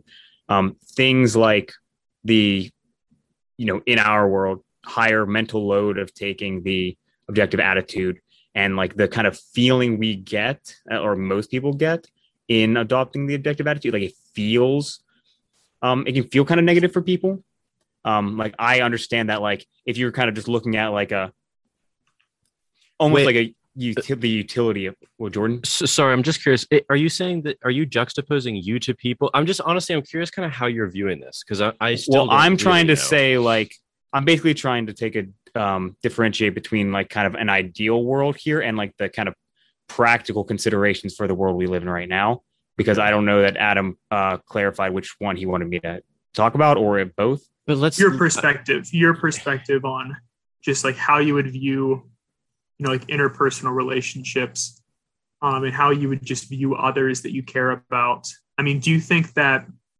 like it just kind of after kind of hearing about the two different attitudes do you think that there are possibly superior reasons for adopting i mean because like uh, let me let me just throw you a bone here in the sense that sure. like as you just mentioned there you know Wolf does go on a bit and i actually agree with her that you know, living in accordance with the facts and you know, and she she uses like the term true reality mm-hmm. in a sense that like you you want you want to exist. It's generally a good reason in yeah. accordance with yeah. true reality, and that right. and that's a value we do hold. Right. So that so that so that could be one reason, right? Yeah. That that one could you know um you know prefer the objective attitude over you know the the uh, reactive attitude. Can I, so I, am just real quick. Okay, yeah. Can, can, I say the interesting and I, this is what I want to know from you, Giffen? Like, is sure. that so? Is that reason going to be like, oh yeah, that's a totally valid reason, and it and it supersedes the costs of the objective attitude? Because I at this point I don't know if you think there are costs, or if you're with Sommers where you think that there aren't any costs, or that it's actually this is just this dual benefit. Because well, the previous I don't. Ep- oh, sorry because on the previous episode, we were talking about the benefits of the objective attitude that had nothing to do with this more theoretical living in accordance with the facts. It was because the objective attitude was better on its own grounds. So is it a bonus that we get to live in accordance with the facts, or does it supersede the downsides? I don't know that I view living in accordance with the fact as like an overpowering, like kind of if you imagine like a um ledger or um like a pro con list or something like that, right? For some um, scale. Some sure. Scale. Like I don't think I view the living in accordance with the fact necessarily as like an infinite kind of thing. Of course, um, yeah. Which over that'd so, be insane. Yeah. Well, that yeah. Well, I'm just clarifying. Yeah, yeah. No, I'm um, agreeing. But yeah. I think in all, I I do find myself. I, I yeah. I should clarify. I do find myself agreeing with kind of the notion that in all cases it is preferable to live with accordance with the facts sure. versus not. So in every like I can't obviously there are situations, um, and uh, this is where I was bringing up like the Joshua case from the Sommers paper. Um, like there are clear consequentialist reasons for like not trying to convince the elderly person lying in a hospital bed On their like you are, do not have free will like But you get it. There's no God. not only is there no god you have no free will you live in a exactly. determined world There's no like, point to that. yeah Yeah. no so like Yeah. I was never like that out of it. Okay. Like I, I uh, completely understand that like practically, you know, for that woman on the bed, like you would just be letting her die in, yeah, yeah, in pure suffering. Sure. Well, I mean, sure. it, it's a, it's a very, very uh, strong example, but that's Mm-hmm. just to illustrate the point that like I would, you know, concede the like the practical angle here. But I do feel myself of the opinion that like in every case, like in that case, if you took like the pro con list, it would be a negative that you're like not living in accordance with the facts. but, Sure, but, so- but so- hold on. no, Wait, no, Adam, my original I- question. Okay. Oh, are you just going to re-ask it? Yeah, I'm. I'm Because it was wasn't answered. it. Yeah. Okay. Yeah, just- because because the thing is like um, you know, Wolf in this next section responds directly to that reason that I that I just raised there of living in accordance with the facts. But the my my question, just reiterating Jordan's you know question, what other reasons would there be? You know, because the thing is like she doesn't respond to other reasons necessarily. So like you know, see Jordan asked whether it was just a bonus. So for you, it seems like it's just a bonus in the sense that Well, I don't know You you mean by you- bonus then. well, Well, no, because uh, let what me I mean by ex- let bonus is you, you, you would rather live in accordance with the facts. Yeah. So, but but that's not the reason, right? It wasn't the reason that convinced you that the objective attitude was a superior attitude to take than the reactive attitude. So what because were, what were because the, la- well, because last episode you didn't know that that was like you said even yourself like I hadn't considered it you hadn't considered Totally. it either so are the reasons like so so okay if this is if you still thought that same thing without this reason it seems like that would be by definition a bonus reason though right that's what we're kind of trying to get at honestly, I think there may have been some of that living in accordance with the fact um, driving my uh, arguments in the previous episode. sure, but are there, are there any other chief reasons then? Like, if- so I because the thing is, I did get that sense from you actually last time we had Okay. talked. That, yeah, no, it's very that, clarifying. that yeah that living in accordance with the facts was a reason but is it the reason do you have other reasons um, well, I think there. I think in general there would be like positive uh, consequences um, with taking the objective attitude, but I'm not sure that like as we discussed, um, like they're not necessarily present. I do think living in accordance with the fact is kind of like the root. If that I makes sense, I'm don't- 100 I percent guess- sure on this. I- Honestly, I, just i just i just now I have a, another previous- question yeah i because you said there might be benefits but they might also not be present I'm, yeah I don't, I don't know what that means so so because the thing is like we had like read like in the previous paper that Mhm. you know something like um maybe a reactive attitude like shame right sure. I mean, like, so when you almost, you know, remove yourself from how you view yourself in a sense of like, you're not, you're not, you don't think you deserve shame or deserve humiliation Mhm. when you would take the objective attitude. Sure. So there is sort of like almost like a distancing effect there, right? But do you think that also applies to like other interpersonal relationship reactive attitudes where it's like if if you kind of just step back from the feeling of shame and just kind of view yourself objectively in that you are ultimately not the cause or the source or your behavior wasn't agentic Yeah. do you think that when you apply that to other people maybe that could be harmful in some areas but helpful in others Um, I think I I do take that. Um, of course, in all these instances, I think it would be you know the living with accordance with the facts would be kind of in like the con as like if you're not doing that. Um, but like in just in raw practical terms in the world we live in, like there, like as I illustrated, kind of with the um you know dying woman case, like there's sure there could be negative consequences to doing that. Um,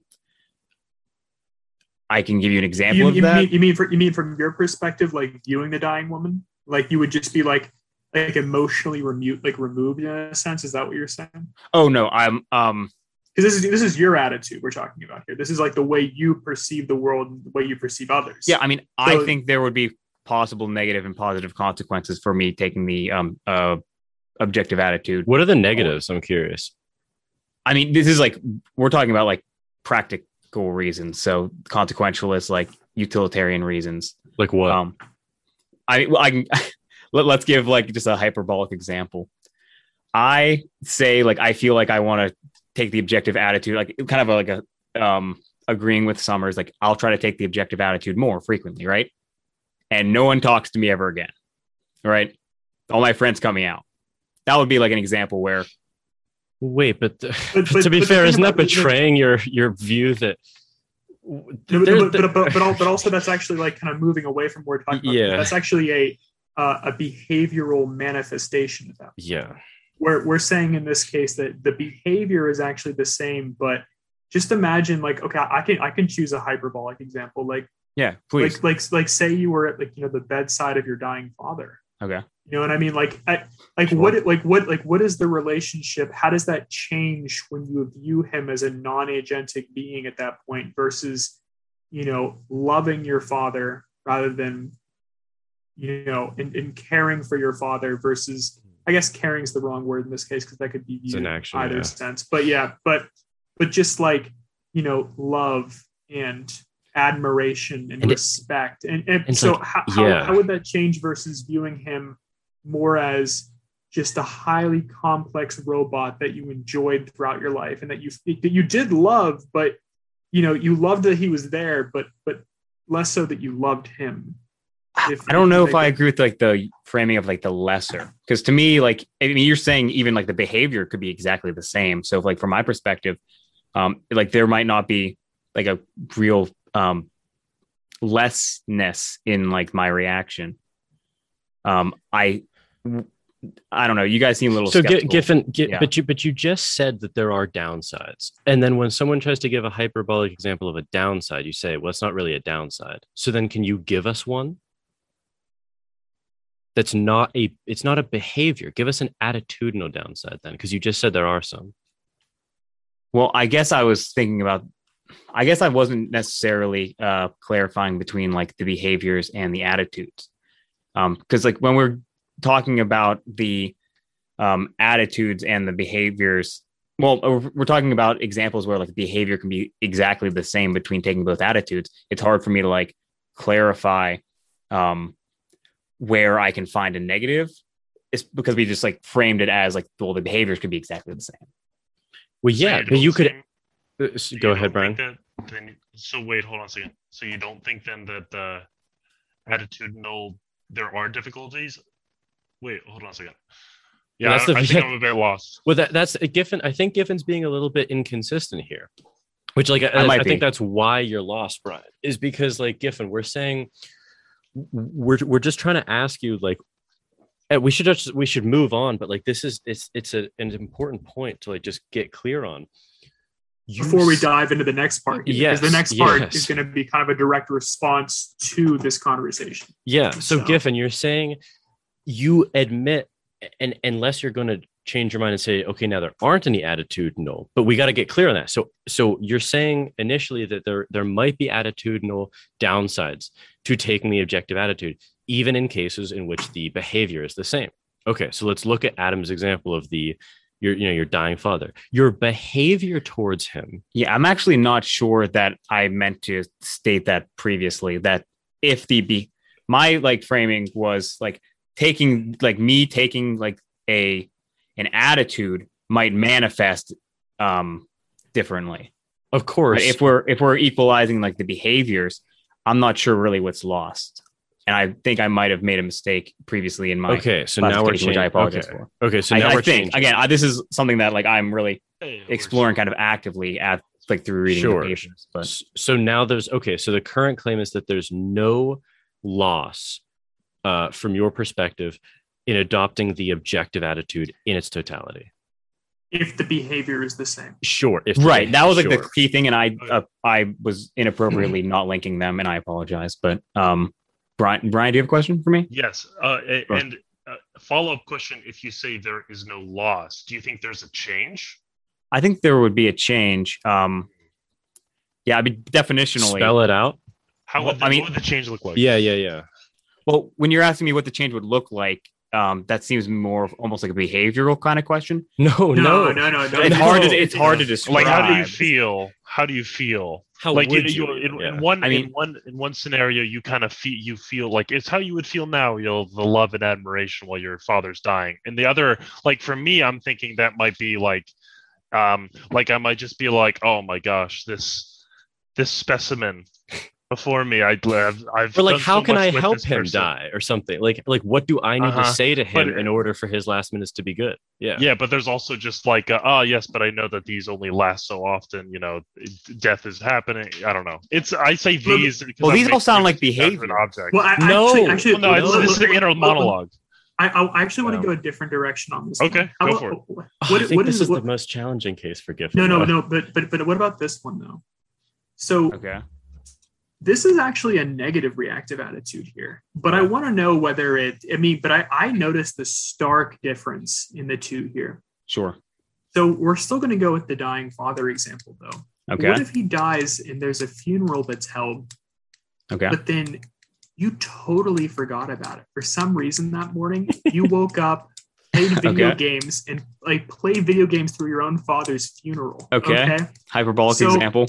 I it's hope. a hyper it's a hyperbolic example for some reason it, it had just like slipped your mind do you do you think that losing the feeling of shame and just adopting just sort of like this objective view as yourself uh, of yourself do you do you notice that stark difference between the two where it's you you, in one case Hmm. you feel you deserve every ounce of shame for what you've done well on the other hand you recognize you don't deserve any shame in fact because you know you you you weren't you you're not causa sui you know Yeah. it's it's it's a shame that you happen to miss it but otherwise you don't deserve these strong reactive attitudes do you do you notice the strong difference between those two attitudes one could take I'm- about themselves I don't I don't know. Here's the thing. Like you say I wouldn't deserve shame, but like um I would deserve I would feel like that I would not deserve that- in like no, the but- but deep that's- sense. That's the difference. Yes, that give You, you can't have this both ways here. You keep I mean- saying that they're t- they're different, and that one might be better than the other, and then every example we give, you say there's actually no difference between the two attitudes, and then you just spelled out a difference. what difference did I just spell out? You said I actually would feel like I did deserve. Well, I said not in a deep sense. That's the difference. but so then But I would still feel like in a shallow sense. Would that be really crossing your mind at that point though that just like you you feel this immense shame and then like a, a, a thought pops in your head that in fact I, I really don't deserve to feel Well, this why would it all. necessarily have the thought pop into my head like that? because because you're taking the objective attitude yes, that's the whole difference. and, and But the that's the idea thing, the I- objective attitude and everything We're talking about taking I thought we objective I thought attitude. we agreed that it wasn't necessary for the objective attitude to be taken for it to require cognitive load. Wait, what? I can you clarify that one? Uh, well, we're, in- we're regressing, I think, on this. We don't have to discuss it if you want to just move forward. but I but do you do you- do can you see a little bit the difference there between just I Just- view because because because you mentioning cognitive load there the idea is that you in fact would be introducing that thought process and that attitude into that situation where it's like okay well, you know it, it, you you are realizing that in a deep sense you really don't deserve to feel shame you you know even though this might have been a terrible thing that happened it's not a terrible thing that you did you know in, in the sense that you weren't you didn't deserve I mean, it would still be a thing that I did. I, I know You you were. I knew you were going to seize on that. I knew it. I knew you were going to seize onto that phrasing there. Because the thing is, like, it's it still was a terrible thing that you did, Mhm. but but did you do you think in that moment that introducing the idea that you don't deserve it, you know, the feeling of shame in any sort of deep sense would somehow change that experience? Would it change the experience? Well, you're giving me an example where in one instance I kind of don't reflect at all, and in one instance I kind of force myself to, right? So there's a clear difference there. What I'm saying is I don't know if it's a necessity that taking the objective attitude would require me to like kind of do that, you know, second pass through like what I'm about to like, you know, do and feel. Um, and I would compare this. Okay, pretend it didn't Yeah. then. Pretend there it, you you actually just naturally embody the objective attitude. Sure. What's the difference then? you're claiming there's a difference inherently and explicitly actually so like but all we're asking for so we can move forward is under your perspective mm-hmm. what is the difference between taking those two views of yourself in this hyperbolic scenario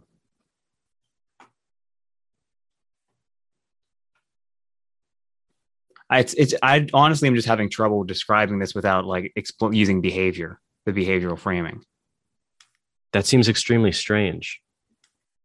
So like you couldn't go through like what you would be thinking in this, in or this like time? thinking. Like, I, mean, I, I yeah, I, I, can do that. But okay. I, last time I tried to, I feel like I accidentally went into the behavioral. Which is, I, I would feel like a you know deep sense of loss. I would feel. In which case um, is this? A, what, this is the example Adam gave. No, no, but Sleep, are you describing your the... father's funeral? Yeah, this yeah. I'm, I am fully embodying are, the objective you... attitude without okay, any cognitive load associated okay. with okay. it.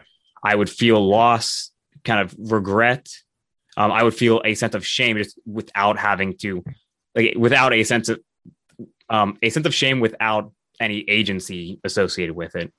Um, you know, a, a feeling that like I, I ought let, be. Let, let, us pause there on that exact yeah. sentence though what does it mean to feel a, a sense of shame without actually feeling you deserve any sort of the directed um almost like reproach i mean like it, what, what, i'm what gonna this is very very difficult to like describe um but i guess it would feel like i would deserve i mean this is laying it out like this sounds kind of like robotic but it, it would feel like a sense like i would deserve kind of a um like some sort of consequential um why would reprimanding you why, why, or why, but why but why would you though? I mean if you were adopting the objective attitude then then you fully recognize that you don't deserve anything. Well, it deserves in a deep sense. As like yeah, a but, kind of local causal aid um oh I don't want to use the word agent, but like as the local cause of like um shame and embarrassment. Um like it would it, it almost sense that you're like viewing like like shame in this case is like you recognize that you deserve some reprisals from sure. others in the community for your behavior and it's expected and even by but, myself but but why why from yourself well i mean in one sense it's because you know i would um recognize that i wasn't uh behaving in accordance with you know what i thought I ought to. Right? Like I think it would be inappropriate for someone to sleep in and miss their father's funeral. Yeah, but it right? was outside of your control, though. I can't, uh, th- this is going to be very interesting to hear the juxtaposition with what the reactive attitude is at this point. I can't wait to hear that. like, like, I, I, wh- where, what, what are okay? Now, paint me the picture, Giffen. Sure. I don't know what on earth you're going to say now if you viewed yourself with the reactive attitude, what would you how would you be thinking right now in this scenario? I mean, are we still keeping this a sense that the behaviors are identical? Sure. Or, just a change. Well, that makes it super difficult. But you're um, claiming there's a difference, so you got to be able to spell it out. Well, the difference. Well, that's true.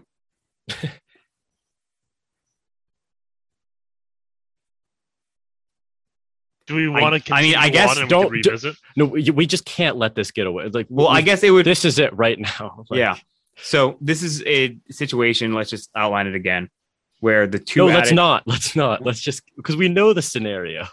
Giffen, it's okay. Either admit that you don't actually know what it would look like, but let's not circle the wagons for like an eighth time. Well, I guess I was gonna just bring up like the Sommers, uh, the summer, sorry, Sommers, um, biblical uh, example. But that's like all. The, but that was all about.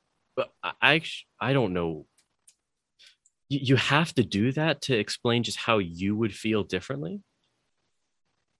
I mean, I thought it would help clarify, but maybe not. I mean, clearly, like there's, I have some confusion, so we can move on if you'd like. I, I think I think we should move on, as Brian said. I agree. Point because I because I, I, think the next part of the paper is super super interesting. I, I really it is it is this like this is uh it's super I interesting. I feel about it.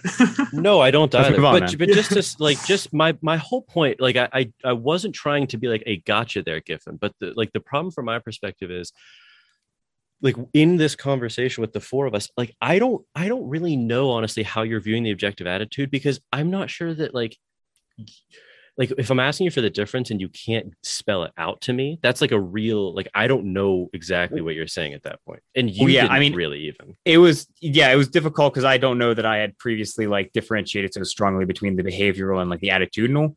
And like when you're trying to give like when i'm trying to outline like concrete examples that like in a world where the behaviors are the same it's kind of difficult.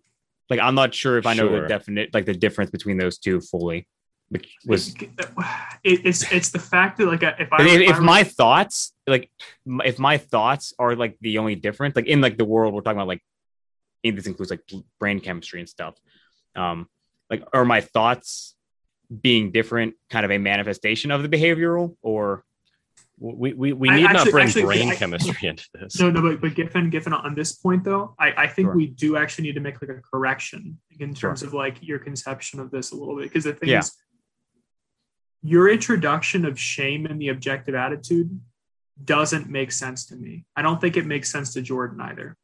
Like I, the thing is like when you said that you would feel some sense of shame, but only in a shallower, a shallower sense. Like yeah. it, it, wouldn't, you you would recognize that, that ultimately you are not, you know, responsible for this behavior, but you would feel some something. Okay. Can I reframe this a little bit? You Maybe may, but, but but but I but I want you, you to concede that want. point there that that is a reactive attitude in how in how you view yourself. Like like like the like the idea of shame is that you you do deserve kind of this this self reproach in a sense. Um, like I should have done other like I shouldn't have done. It's like a real and and the objective attitude is actually mutually exclusive with feeling that way. No it's just oh this is this thing that this ev- series of events of which i was part of it's unfortunate that occurred. That's not shame. Okay. Do you see the difference there on that one? Hmm, kind of but maybe not fully. Uh, but but but do you do you understand what difficult. No, I am no, not being intentionally difficult but do you, do you see why we would exclude shame from the objective attitude? Well, I mean, I didn't know that my conception wasn't shame. Like what I described seemed to be in accordance with the idea of shame, just not the kind of shame that would, you know, require like agency, like the deep shame.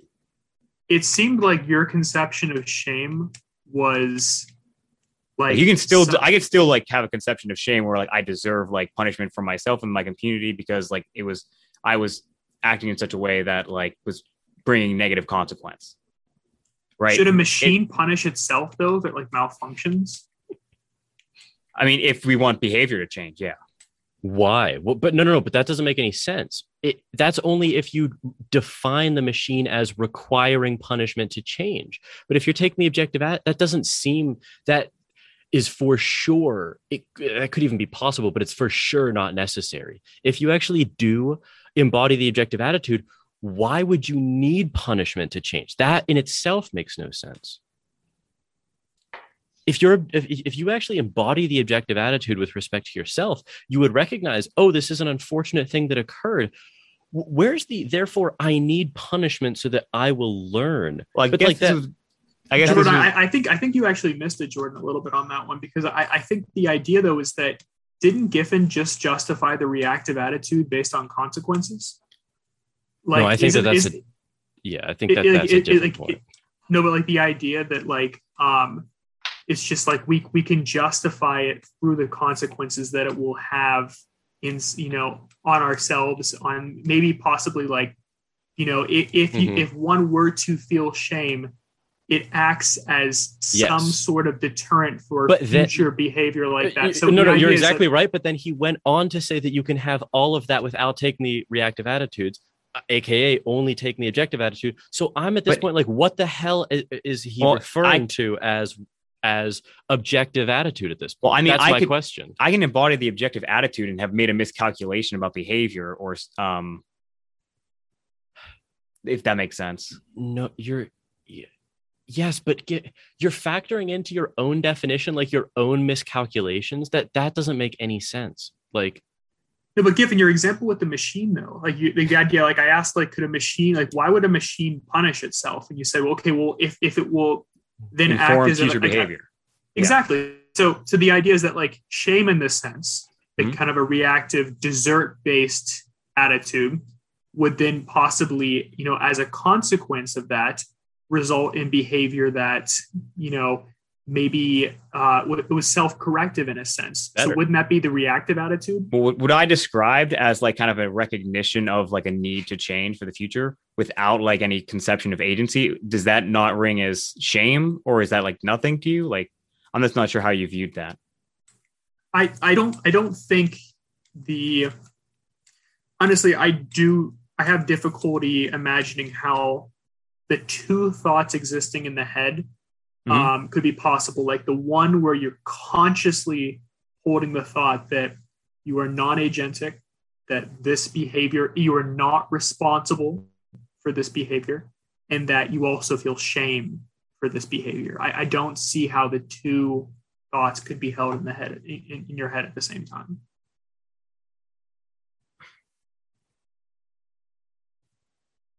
Maybe this can help clarify. You you seem to be like sticking with the point about the um like two thoughts in the head at the same time. Yeah, because I think they're contradictory. Right. Well, it doesn't need to be a. I don't know that there needs to be that conscious thought there, um, because to me, like the difference, and this is maybe this is like a you know, one of the definitional differences that we had brought up, but to me, Sommers, or Sommers, good lord, um, was making the point that you know the difference between the objective and the reactive attitudes, um, like definitionally, is that to take the reactive attitude is to like view the you know people as agents right? That's like but, the but also but also deserving agents in, in the sense that like with with shame you think you deserve the self reproach and then the objective attitude is that you ultimately don't deserve this self reproach to me the those definitions are like tied together like they, they, they seem to be synonymous. Like the deserving can only exist if you're an agent in a you know I'm, I'm happy with that. Yeah, fine. I'm deterministic happy way. with that yeah. Sure So, yeah. But, but, so that is the only definitional difference between the two right in my mind okay? In that framing there's nothing else like tied to it specifically but there are some like uh correlating and in the human world that we live in a lot of correlating factors right this is where i'm going to bring up like the like the religious example from sommers um like the uh, uh joshua who was like religious um but then you know slowly morphed into like an atheist. The difference that is like a i thought was a really good analogy to what i was imagining in like this difference between like the objective and the reactive attitudes. Because it is not definitional that it requires like the objective attitude requires a higher mental load and thus like in your example where you said that there were two thoughts existing simultaneously that doesn't really need to be the case. If you can reframe it a little bit it is not that's not necessarily that- like the the inclusion of a thought about non-agency. It can be the lack of a like conceptualization of agency. Okay but right? but, did that make even did if- that make sense? Am i like it, it, yes off it, my it, it, it makes sense that Okay. you don't need to like necessarily have that like that Right. thought per se in your head. Right. But the idea is that you're going to act on default um, or by default that you don't have agency. Right. if that's your default then how could you have shame? Like why why would why would that that directed self-reproach well i'm still a human and there are like consequences to that. Like the the reproach yeah i don't i don't I don't, I reproach don't can think- be yeah i don't i don't i think we're talking past each other. It might That- be. that's that's also Yeah, just to we are. clarify uh, that had that the sixth section of that paper the joshua example has nothing to do with the cognitive load. That's not the point that sommers was making in that section. It's the point of the psychological possibility about how someone can shift over time. And, and it- right. Yeah but but that well i thought the a cognitive load thing was relevant because it, you can draw an analogy between someone who is like you know was pre-programmed to understand like god with respect to like everything the transition would require mental load but eventually he would unthinkingly do it so i was tying that in i understand that that wasn't necessarily exactly the framing that Sommers was um, using it in but i thought it was relevant If where does that L come from? the what? Solmers. Solmers. Sommers. Uh, I, I, I would I'm gonna be very upset if we don't actually get to what I think we I I would Can like we to move on? understand as the yeah, most. let's yeah, let's do this. Okay, let's do it. Um, okay, so all right, so Adam, this this was the section that you were just just really just chomping at the bit to get at. So Absolutely. yeah, um, I'm gonna Do you share the wanna- for this one. What page? yeah. Do you want to? So this is 394. So so this is saying. So we got we got to circle back around because that was a long digression. That um. So she's saying. She's saying that even if determinism is true, and even if this implies, as a matter of mes- metaphysical fact, that we are not free and responsible beings, this, excuse me, doesn't give us any reason to regard ourselves as unfree or unresponsible beings. And now she's going to explain why. Um, and well, I guess she she actually clarifies if we had if we have no reason at all to abandon these practices, then we have nothing we need to override, no value we need to contradict in choosing to keep those attitudes. Our retention to the reactive attitudes need not be viewed as a choice between the lesser of two evils. Okay, now that she just made like a very ambitious claim, and now she's going to justify that. And I also I think we should skip the case of the addict because I, I think for time it actually makes more sense to go to the case of the robot. I agree because just to explain this, uh, was- this is what I took her to be doing. Adam is she's doing a kind of um, progression where there appears to be distinctions, but there actually aren't any. It's very like a, it's very much a a Pereboom four case, but almost in reverse. Yes. Yeah, Yes. So Okay. it, it's like she kind of gets to the heart of it with the robot case. You know what I mean? So it's like yeah. um, the addict kind of eases you into the the argument. Let, let me just say really quickly because I, I do think she, she brings up like a little bit of a difference. So her whole point with the addict is that if the addict is addicted to a drug, he's going to take it regardless of whether he wants to or not because he's addicted. But if he actually like endorses his taking of the drug, then he's proclaiming himself a free and responsible being and saying, "Yes, I want to take this drug." And if he doesn't want to take the drug, uh, he's proclaiming himself an unfree and unresponsible actor saying, Look, I actually don't even want to take this, and yet I do take it.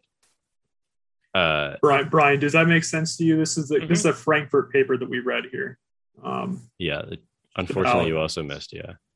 yeah, Um, this is this is like some like my favorite logic that we've done so far in moral responsibility, where it's like I love It's- that paper. where, where where it's just like like one's uh second order volitions in the sense Mm. that like uh you know those actually i- if if one were a free being one would behave in a way that is you know concordant with Perfectly you know one's second order volitions. However if one's behavior isn't aligned with one's second order volitions then one actually is almost like an unwilling addict in a sense. And um, isn't morally responsible for that behavior. Obviously, this is all in a shallow sense, but isn't morally responsible for that behavior because they would have done otherwise had they been a free and uh, it's so agentic being. So I, I, I, It's I, so good. just I love that logic. Yeah, that's so a- it's Yeah. It's so good. it, it's my favorite paper that we've done. so so wolf so so wolf brings that up and then she contrasts it with the case of the robot um so i mean adam feel free to jump in here but she says like so let's imagine a robot that has been completely programmed okay so it would but oh but she she goes on to say okay but look this takes a human form there's no kind of um there's no valley the the um Uncanny Valley. Uncanny Valley. Yeah, there's no uncanny valley. It doesn't look weird. If no one ever told you this was a robot, you would never Yeah. know. Perfect android, less a robot. So and the robot wouldn't know either. for the record exactly that actually very important point. Yeah.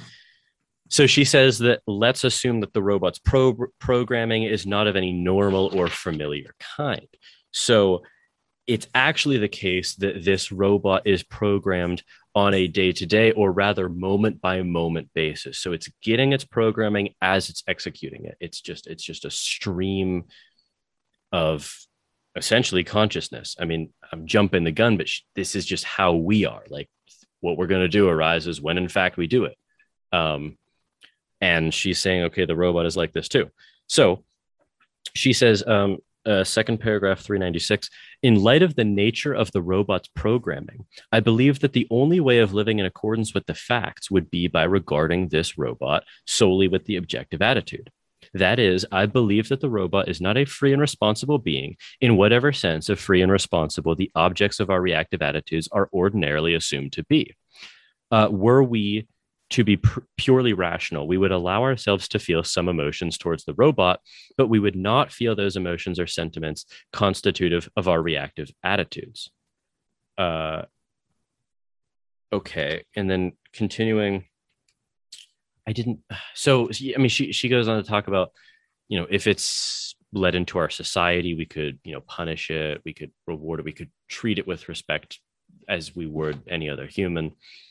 Um, and so she says, next page 397, let's now assume that after years of thinking himself to be like other humans, other human beings, the robot comes to believe that he is completely programmed, really comes to know that he is um, completely programmed. If at this point we were to adopt the robot's interests as our own, would it be rational for us to urge to the programmer, presumably, that the robot take the objective attitude towards himself? So this is this is like this is so such a such a just like a thrilling turn in the paper actually. like so, I mean, okay, uh, it's it's worth just continuing to read honestly.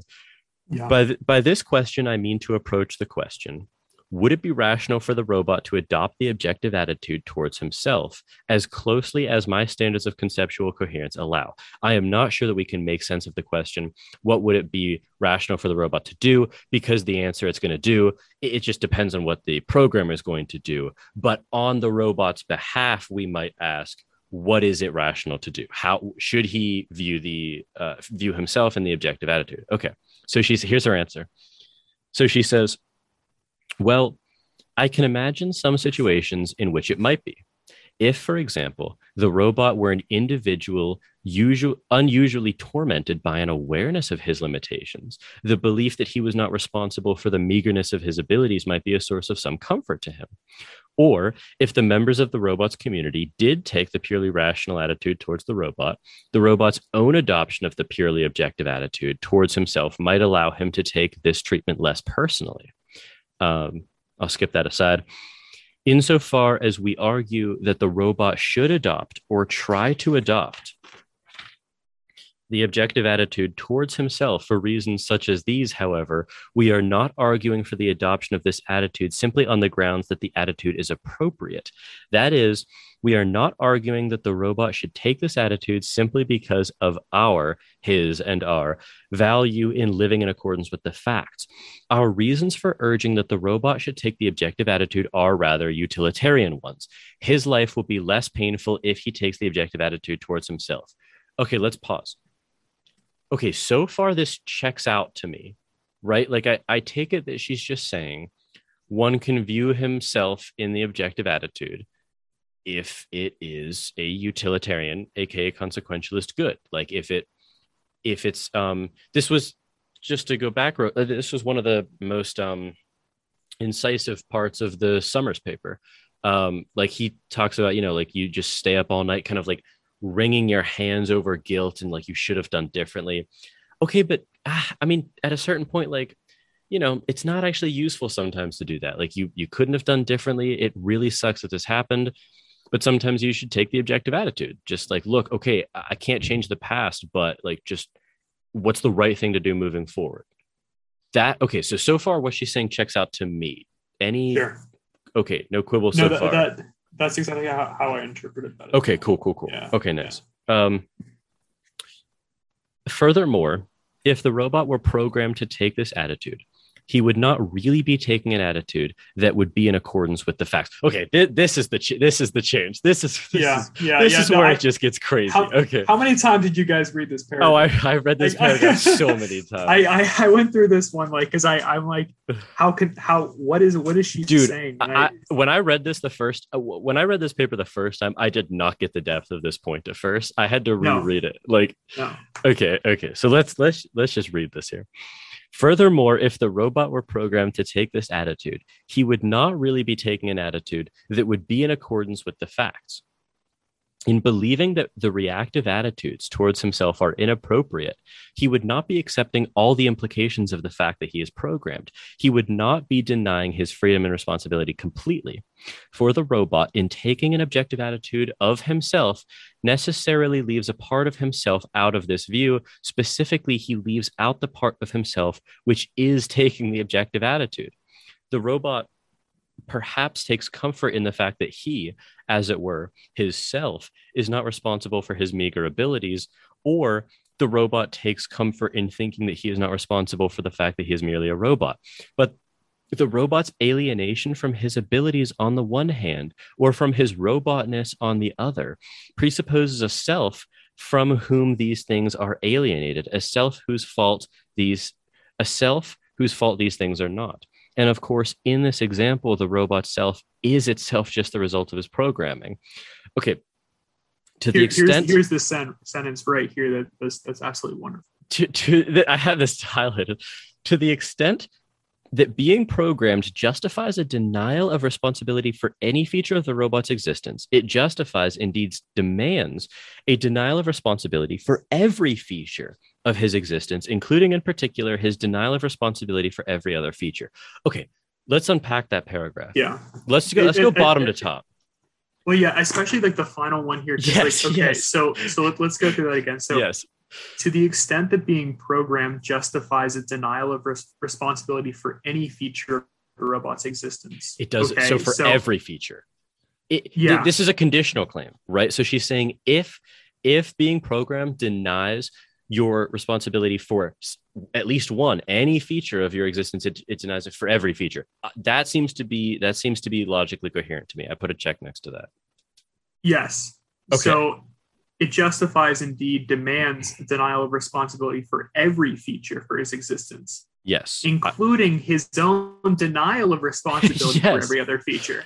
Yes. So yeah, so so that's that's kind of like the uh the punchline right there.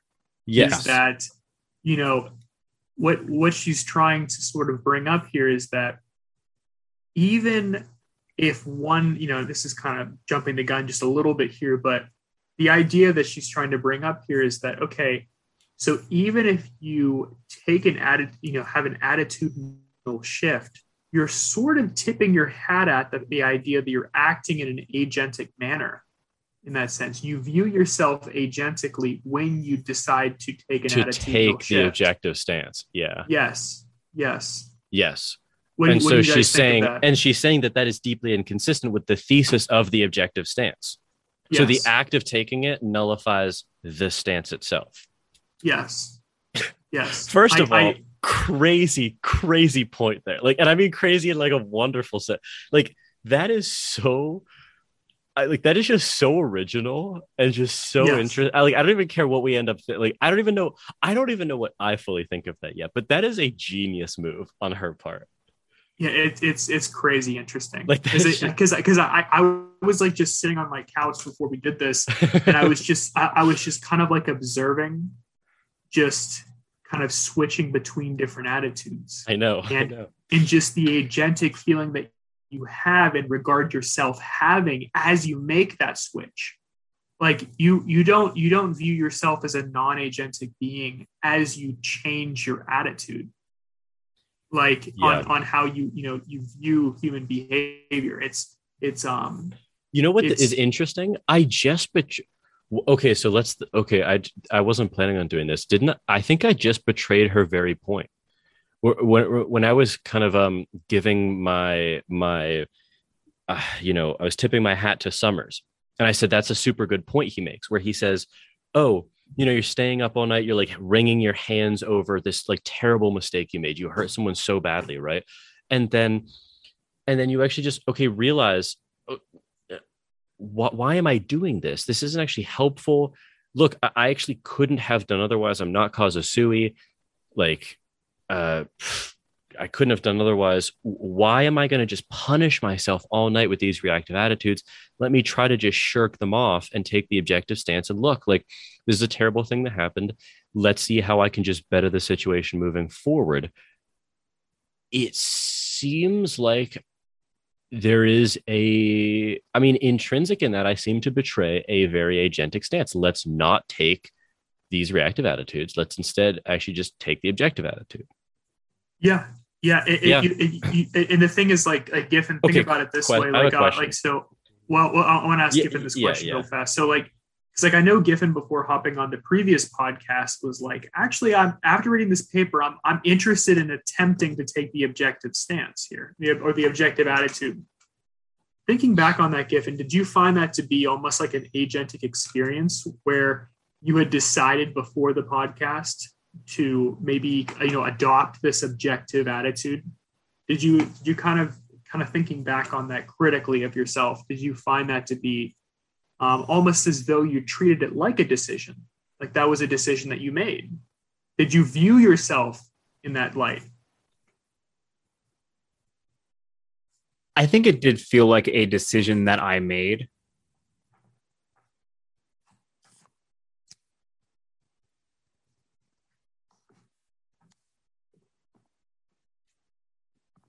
Yeah, I think so. What, okay, well, what what are what are the implications there? Uh, well, okay, Giffen, Giffen, if you if you yeah. if you buy if you just said that, then do you buy her?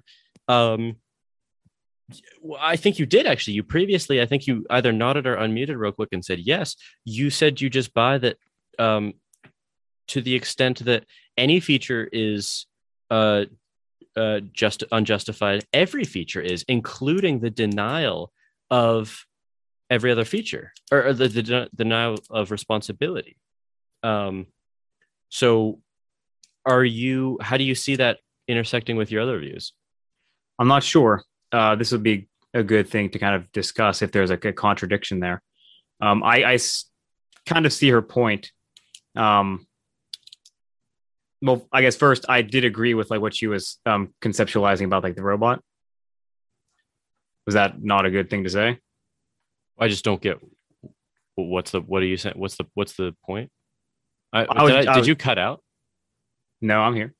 Can, so. can, we, can, we, actually read her conclusion real fast? yeah. kind of dive yeah, into yeah, this because not, not not not the entire conclusion, obviously, but just the uh, the part where she kind of reiterate, reiterates this point because I thought she put it even better when she was like summarizing her argument. Um, All right, repeat the, like, the phrase.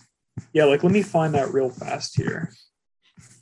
Well, so so the point that Wolf is making here is that in taking the objective attitude, which I'm curious if you like, I just want to hear your reactions to this. We're not, there's a bit of reticence, I think, about this point. If you're taking the objective attitude and that act of taking it is an agentic one, but the objective attitude in its, tota- in its totality would deny that you could re- take responsibility for anything or aka feel as though you were an agent in doing anything. Um, it doesn't that percolate back then? And the very act of taking that stance seems to be in conflict with that stance if taking the objective attitude is denying responsibility for all of your features um, yet you have to feel as though you're going to take the objective stance do you see that as a contradiction i'm not sure to be can, frank. can i can i read this wonderful paragraph here hmm. So sorry, I, I, I know you were having a little discussion there, but I, I think this will like just further clarify the issue because I, I, think she puts it wonderfully here. So she said, we first considered the suggestion that the recognition that as a matter of metaphysical fact, we were not free or responsible beings. Uh, we were not free or responsible beings would give us a reason to regard ourselves as unfree, unresponsible beings it would give us a reason that is to replace our present reactive attitudes with the objective attitude toward ourselves and each other. But we saw that this change would fail to achieve its purpose. It would not satisfy the desire to live in accordance with the facts. For it is only rational to take some particular attitude toward ourselves in the context of the belief that we are, at least in our capacity as attitude takers, free and responsible beings. Therefore, we would know we would be no less irrational if we chose to take the objective attitude than if we chose to take the other alternative. Dude, that like, is so be, original. Yeah, like the idea that you could just you know adopt a different attitude implies that you're viewing yourself agentically, that as though like you're making that decision. Hmm. Yeah, it's almost like can you take can you choose to take the objective attitude from like a stance of an objective attitude? Yeah. Yeah, it's yeah. very interesting. Yeah. I'm not sure. Is this something that I'll have to reflect on? Yeah, no, I, I because uh... so Adam, I've got I've got a few questions for you about this. Okay, so this is like this this, this, this point just like fills me with excitement because I don't I don't fully know kind of exactly where I stand, what I so okay, let let's kind of think this through here. So she's she's she's making this point that like taking the objective attitude doesn't really make any sense because you have to take it with respect to yourself. Um, and and in the act of taking the objective attitude you betray the thesis of the objective attitude essentially. That's yeah. her that's her point as you understand it as well right? Okay I, I can't get over how just orig- I just I don't know why I'm like just just kind of like mawkishly like ogling over that, but it's so I just love that cool. Yeah, no, it, it's great. It's such a cool point, and I don't even know if I agree with it yet, but it's so. Cool. No, I, I don't. I, that's why I wanted to hop. I know. okay. Okay. Out, okay. I have no idea either. So let's think this through here. So there is. I don't know what I think about this, but here's just a related thought. So phenomenologically or subjectively, it, it is true that I can really actually fully notice my lack of agency from time to time, right? So if I'm if I'm paying attention to just talking right now, I actually don't really kind of know what I'm going to say, where I'm going to stutter, hesitate, misspeak, any of those things, right? It's all a mystery to me. And in the same way, I can kind of notice um, other actions in that way too. What are more quintessentially intentional actions, right? Um, and you've had that experience too. Sure. Okay. That see okay that so that's a subjectively true fact that I have to t- that has to fit into this picture somehow because that is just a phenomenologically true for me. Sure, but I, but I think in this case right here, we almost have to well, imagine ourselves yeah. like like in like the philosophy discourse, looking at two different attitudes that we could potentially take. Right, like there's yes. like these constant debates going on. Like, should we take the reactive? Should we take the objective? Well, that, it's like you beat me like, punch. Yeah, yeah, exactly. Yeah. It's like yeah. it's like it's like okay, well, you deciding on one, like it's yes, it's yes. it's an agentic experience. So so so so what I'm thinking. So exact same thought process we were going towards there. So if if because there there seems to be it seems to, to be that that can be subjectively true um and yet that can map onto me both taking the reactive attitudes towards myself and the objective. So it's not enough in other words right? Um like the kind of like the, can you like can you almost like fall into the objective attitude? In the sense oh, yeah, that like yeah, yeah. there's well, I mean, like in the sense that like we're talking about like always taking, right? Oh no. So so like it would be almost like a uh, it would be like a cognitive decision. Like this would be something like you're aware of taking this yeah. attitude. Could that ever be a non-agentic experience? Like I, I just like actively. Maybe we can compare this to a like a, a different example that's like kind of similar. Like, can you even like to decide to take the bus non-agentically. I don't know if that's helpful for comparison, but it seems like it might be. Well, so it's clear that you can kind of so subjectively, I think it's obvious that you can find yourself taking the bus. You can kind of like you can notice the fact that you deciding to take the bus comes out of nowhere, but you are still deciding to take the bus in some sense. Will we, um, we consider that an agentic experience then? Because I'm genuinely not sure how you guys are like wrapping your heads around this. Because to me, I, like I might be useful to like compare like the bus example to the, you know, objective attitude taking. Um, just to well, clarify if it's conceivable in the first place. I'm I'm I'm thinking though that like my own raising of that point is slightly it's related, but it's slightly it's not fully orthogonal, but it's on a tilt to this point because shh, I take her point to be an extremely practical one, right? Like she's saying in life, we we're either going to take the objective stance or the um, reactive stance. Uh, and if we are defaulting, I think, as all humans do, like I think someone's just honestly, someone's just lying if they say they don't naturally default to the reactive stance.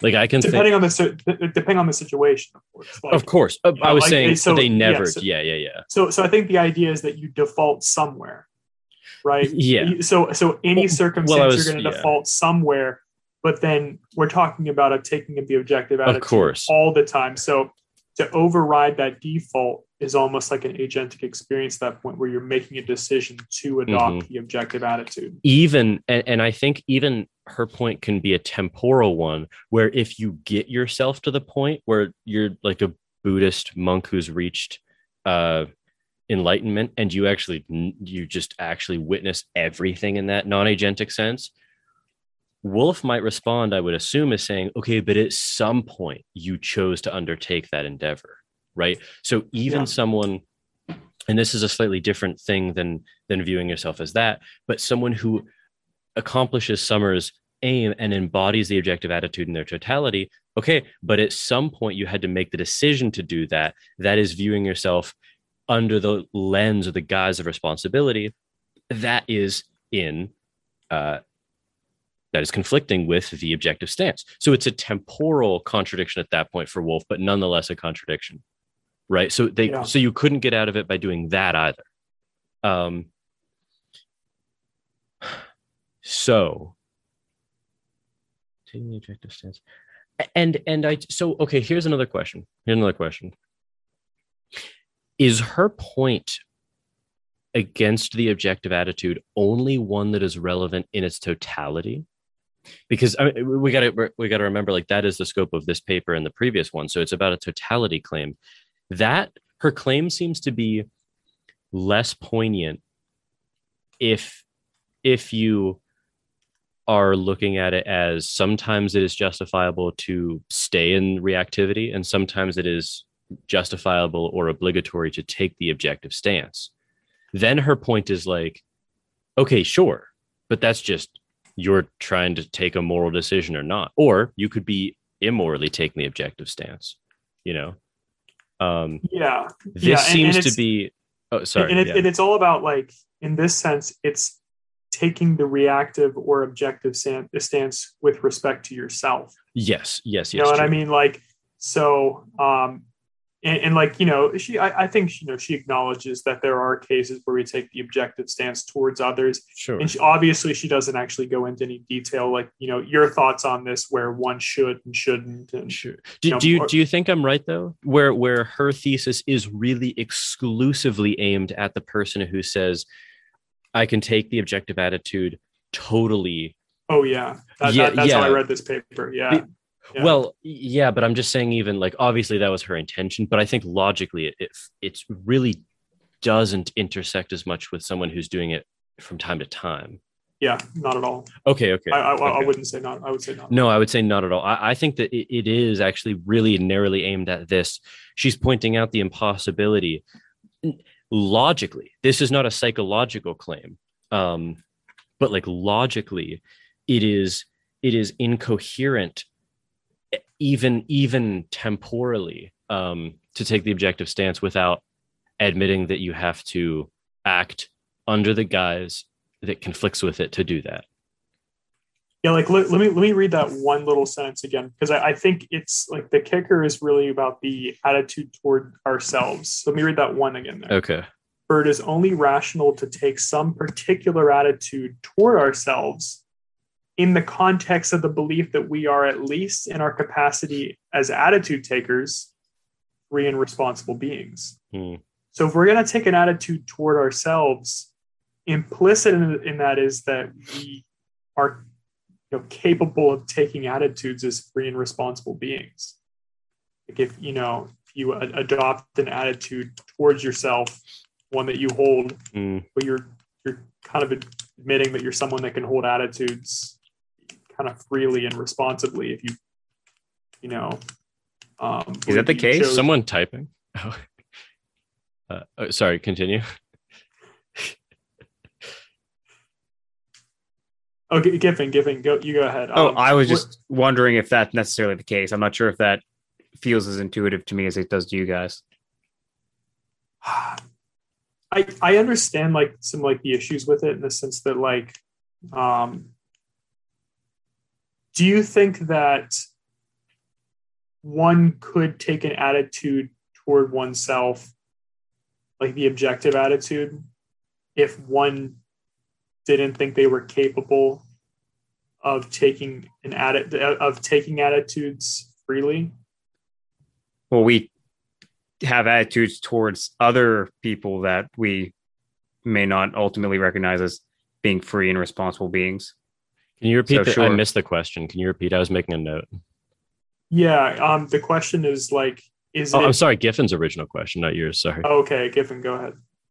Oh i was just asking the what Adam had said um, about the self view, like whether it's uh, you can Adam correct me if I'm like getting the wording slightly off, but it's like um, when if you're taking the self view, is it like possible to take that you know an attitude towards yourself um, without recognizing that you're a free and responsible being? Does that sound about right, Adam? Well, I don't think it has to do with recognizing, but it's she's saying implicit in taking an attitude. Like because because you i mean we all actually you included betrayed this uh implicitly when we all kind of were like because we were talking about it before we even got to this point and we were like okay but i was talking about the hand wringing on the bed. Let me just take this attitude with respect to myself. It's not that you have to have this it's not that you have to have this theoretical endorsement of i will act as if i'm an agent and take this. It's that implicit in that act is the is the view of yourself as acting under the guise of responsibility. It's not that it has to be like implicitly endorsed by you. I take it as is wolf's point. It's a it's a and logical I, claim also yeah exactly because it's focus on the rationality of it. I think like that word is really important in this case that it's only yeah. rational to to adopt some attitude toward ourselves you know if we think that we're capable of adopting attitudes freely. What a what a cool point. Like do you like is is that is it irrational to do otherwise? Like what do you think? Or brian or anyone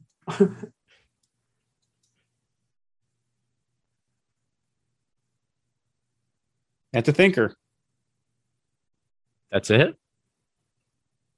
i mean I don't. I'm not really following right now. Say that again. So, the idea that you would adopt some attitude towards yourself, right? Yeah, it's, it's, it's contra- mm-hmm, contradictory. It's, yeah, it's only rational to adopt some attitude about yourself if you think that you're capable of taking attitudes freely. Right, dude. I just yeah. connected. I mean, we already discussed that point. Oh, I, oh. It, it really sunk okay. into me right now this point's connection with the rest of the paper like i got it intellectually but i just really like really hit home now because remember living in accordance with the facts was supposed to be this massive gravity this massive pull towards not taking the or towards taking the objective attitude if we want to live in accordance with the facts you know, damn it, don't you get it? That means taking the objective stance. She's pointing out that there's actually no reason why that's true mm-hmm. because there is an inherent contradiction in taking the objective attitude of that contradiction we've been belaboring for 20 minutes at this point. But like that, but okay, boom, that doesn't even live in accordance with the facts at that point. So neither mm-hmm. attitude does that.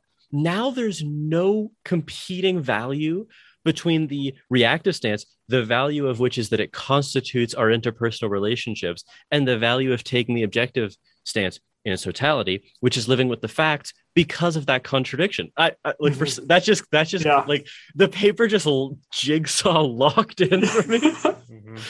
What a I don't actually give a damn if you think this is point is like nonsense or not, but what an amazing structure of a paper.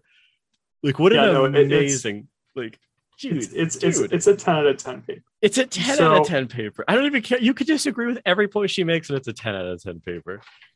So and and and oh no, I I lost the uh I lost the additional thing there.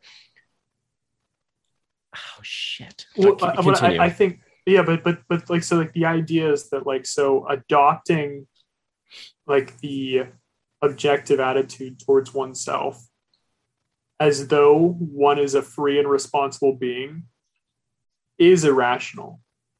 And therefore, one isn't really living in accordance with the facts at that point. So, um, Wow. And she concludes on page 400 the truth of determinism then gives us no reason at all to replace our present reactive attitudes with the objective attitude. It's like that that that is the therefore there and and so i i take it that holy shit actually is is her is her okay Adam, help me out here is her project actually now extreme or at least the grounding extremely similar to everything that i've been saying without knowing that it was like talked about in this paper where now we actually okay we have the value of the reactive attitudes in that they are they constitute interpersonal life interpersonal life is a good thing. Okay we have that. And we have the option then. Now okay he, who he, okay this is maybe what i don't know if i this might be the only thing i disagree on i, I don't know if i do or not it seems so would adam do you think that she would agree with the statement as follows determinism does not give us a reason to replace our present attitudes with the objective attitude. That's totally true. However, it does open the door to taking the objective attitude, not in its totality, but in partiality. I, I think that that um, seems I, coherent. I mean, yeah, yeah, but they just wouldn't be on the grounds of living in accordance with reality. I think I think that that's that's what she's trying to take down in this case right here. Like, yeah, yeah, because well, because the because because because you're you're examples of you know when one could take the objective attitude are almost they're, they're, they're for more, consequentialist. Yeah, exactly. But can, can I say something? Because that's a you, you made me think of a really cool point. Okay. They are in accordance with the facts, but in a completely different way. So there's almost two senses of being in accordance with the facts here. Um, the taking the objective stance can be constant. Follow me here. I, what let me follow myself here because I'm just thinking it through. Okay, taking the objective attitude can be consequentially justified, right? Um, it can be consequentially justified because it tends to produce, or let's say just does in one example, better outcomes. It produces better outcomes, we would assume, because namely the behavioral uh, change that follows from allowing yourself to analyze it like that under the objective stance works better working better tends to correlate with actually conforming with reality closer, right? Like I could view someone and look like this traumatic experience that they underwent or their brain tumor or their ex, right? Deterministic details about them is forcing them to behave in certain patterns. I'm going to take the objective stance and look at how to deal with that person. So in that but that's a different so that's living with but, but, but this is with respect to yourself of course of course remember saying, like, like yeah. that that's the big distinction there is like of with course. respect to oneself when taking attitudes well but so so so, so i'm actually not disagreeing with wolf here at all but i think that uh but i think that that's true with yourself too like you could you could but it's not in its totality that's the that's the huge difference here is i think in its totality because if I take the objective stance towards myself, it's the same reasoning as with respect to another, right? Like I happen to succumb to if I do X, then I will helplessly do Y, or at least I have in the past. There's no reason to think I won't in the future. That is living in accordance with the facts insofar as I make the right calculations about myself. But sure. it doesn't succumb to this logical fallacy because I am admitting that I'm sort of taking that stance.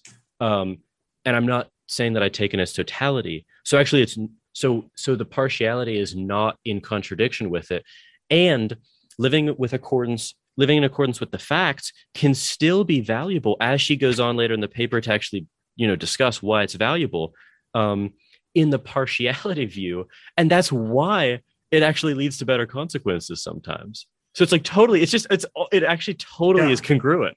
Yeah no I, I completely agree with all that. So yeah i, I, I just like yeah, this this this paper is crazy. I this mean pa- okay this paper so i read this paper i read it again and then i reviewed it. And then and then we discussed it, and it was like each time I, each time there was just a cascade of meaning that poured out of it that I did not realize was there the previous time.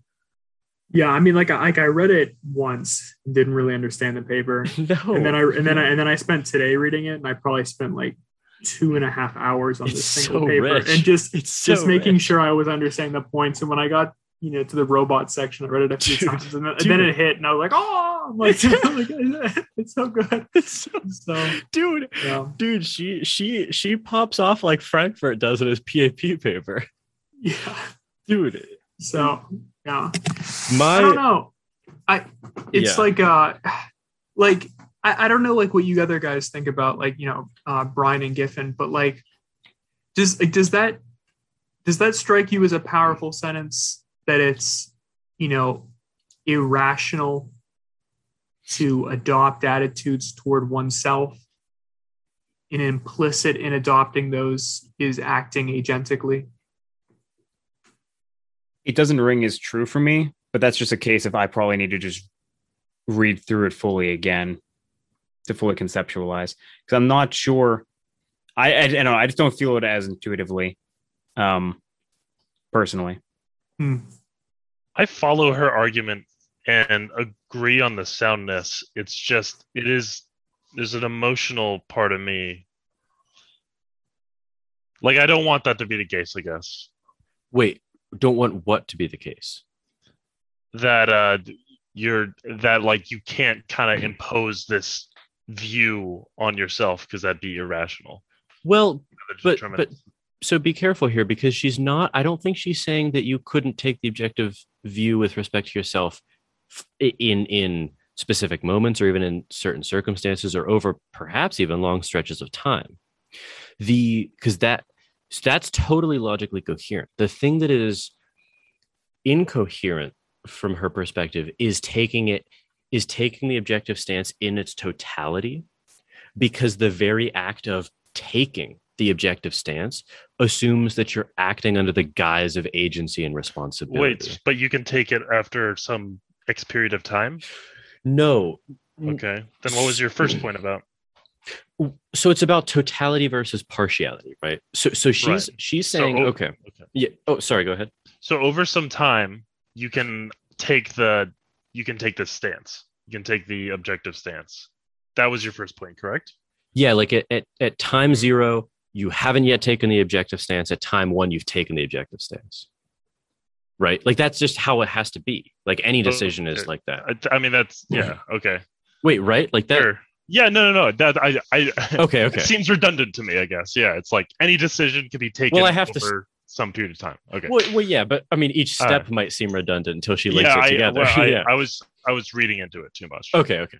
So so she's okay, so at at time 1, once you've taken the objective attitude with respect to yourself in its totality, that entails that view of yourself entails that you are not responsible for anything about your constitution or what you do. Right? Yeah. Okay.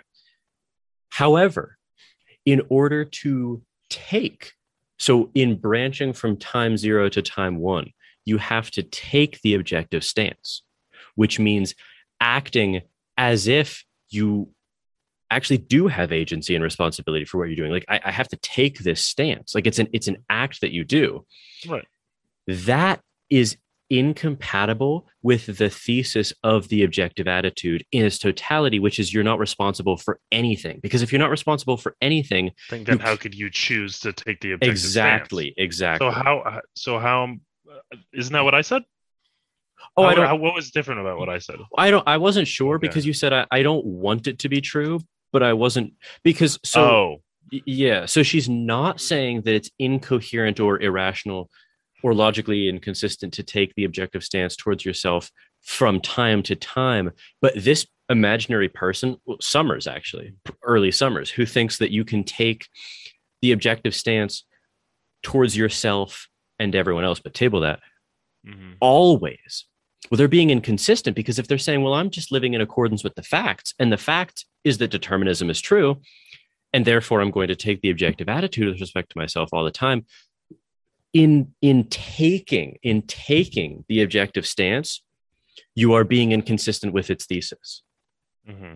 So you're not actually living in accordance with the fact facts by taking either attitude, uh, because because mm-hmm. you have to take because this you know because that feature that it is um, deciding whether or not you want to take the determinist attitude is being yeah okay. Exactly exactly. And now she and, says and, yeah. But oh, yeah did, i don't you, okay. I, I, I, just want to play I, I, just want to play around with this just a little bit uh-huh. in the sense that like um it's like okay. So can can you take the ad, the objective attitude consistently while recognizing that you're not responsible at all for your adoption of the objective attitude? I to me yes in wisdom. That's kind of what wisdom is right? To be honest adam i even think so i, I don't know if this is like it, it, uh, it's i it's probably psychologically very impossible but i probably i think that i mean let's just even if you grant that someone could actually get themselves to where they did live in the objective stance with respect to themselves or everyone else i mean a we already said this but they initially had to make that choice. So it's still inconsistent. Qua her point. But the objective stance it, it actually uh, the objective stance doesn't seem to necessitate that you live like a buddhist monk and you're just experiencing all of these things washing over you. All it is is that you're viewing no one, yourself included, as deserving of of praise or blame or desert, and thereby viewing them, I know, Giffen and Sommers will quibble with this, but viewing them as an object in that sense. So, can your question is, can you do that and is that somehow inconsistent with even the objective stance towards yourself? It's clearly not towards others. It's clearly not towards others. Yeah. But could it be towards yourself? Um, I don't know. Like I, I definitely think like I not all the questions are resolved for me. I mean, like I know I was all excited there, but yeah. because because it's a wonderful thought. But I'm just wondering, like, there kind of seems to be a sense in which it's not that inconsistent. Yeah, I, I just I just wonder like but that's not I mean, just just for the audience. We're not disagreeing with her overall point because we're talking about in certain circumstances, right, Adam? You and I, we're talking about. Well, no, I, am I'm, I'm talking about just the idea of like, um, I mean, well, you, you she said, like the, you know, didn't the, she say it was transition, which would be, you know, it, oh, what were you sorry. saying, Adam? Sorry, I, I think I cut out there. I think you did, yeah. Yeah, but I obviously there's like the um the, the first instant of like adopting the attitude. But I'm just trying to think of like um, so you're imagining let's let's let's take an example of someone that is born or created without the ability to take reactive attitudes. They always just live with the objective attitude. Is that some sort of a weird counterexample to her thesis? Yes that's exactly where i'm going with that. Okay. Yeah yeah because um, obviously it's unrealistic but i'm just thinking like um, conceptually yeah, just conceptually, like just kind of recognizing. You know what's interesting? I here's what I think about that. It is uh not a counterexample, but not because it's wrong. so so okay. So that so that okay, it's not wrong because that person would be living in accordance with the facts, right? But I think that that thought exam example, that that scenario isn't actually it it kind of no longer ceases to be relevant almost because that's not really a person in the sense that they actually I, I I feel like um if you're if you're born without the ability to kind of take those reactive attitudes, then it's not then the entire aspect of choice goes out the window. So then to say, oh, well, it's living in accordance with the facts because you never have to make the choice to do it, that's almost just saying like that's just saying like a mar- person not make any choices then I'm, I'm just I'm just like trying to think of like back to like the robot example of just like yeah. I'm, I'm just literally thinking out loud right now. So yeah, yeah. go nowhere. I'm thinking of like like we like we created like you know two robots in a sense where one was programmed to take the objective attitude from its creation.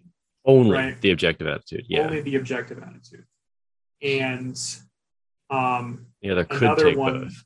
another one that could take both. Okay. Yeah.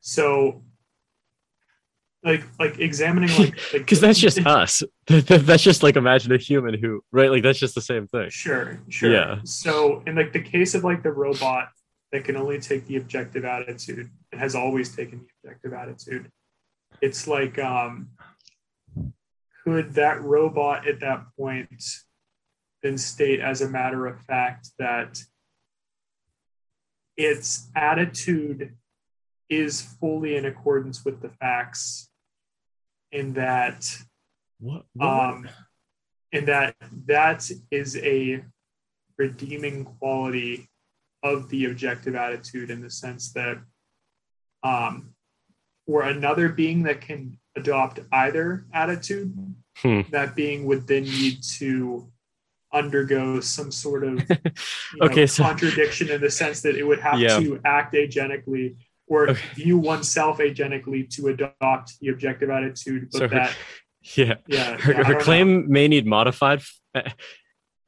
In in being the type of being that it is worth being, this is inconsistent, right?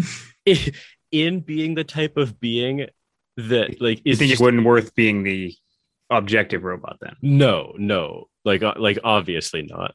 I don't uh, think it's obvious. Well, yeah, I know, but I don't think that you I mean, I don't. I was just clarifying. Yeah, but I don't think you're connecting with like. I mean, we've got this has been like the last two episodes, but I just don't think you're actually connecting with.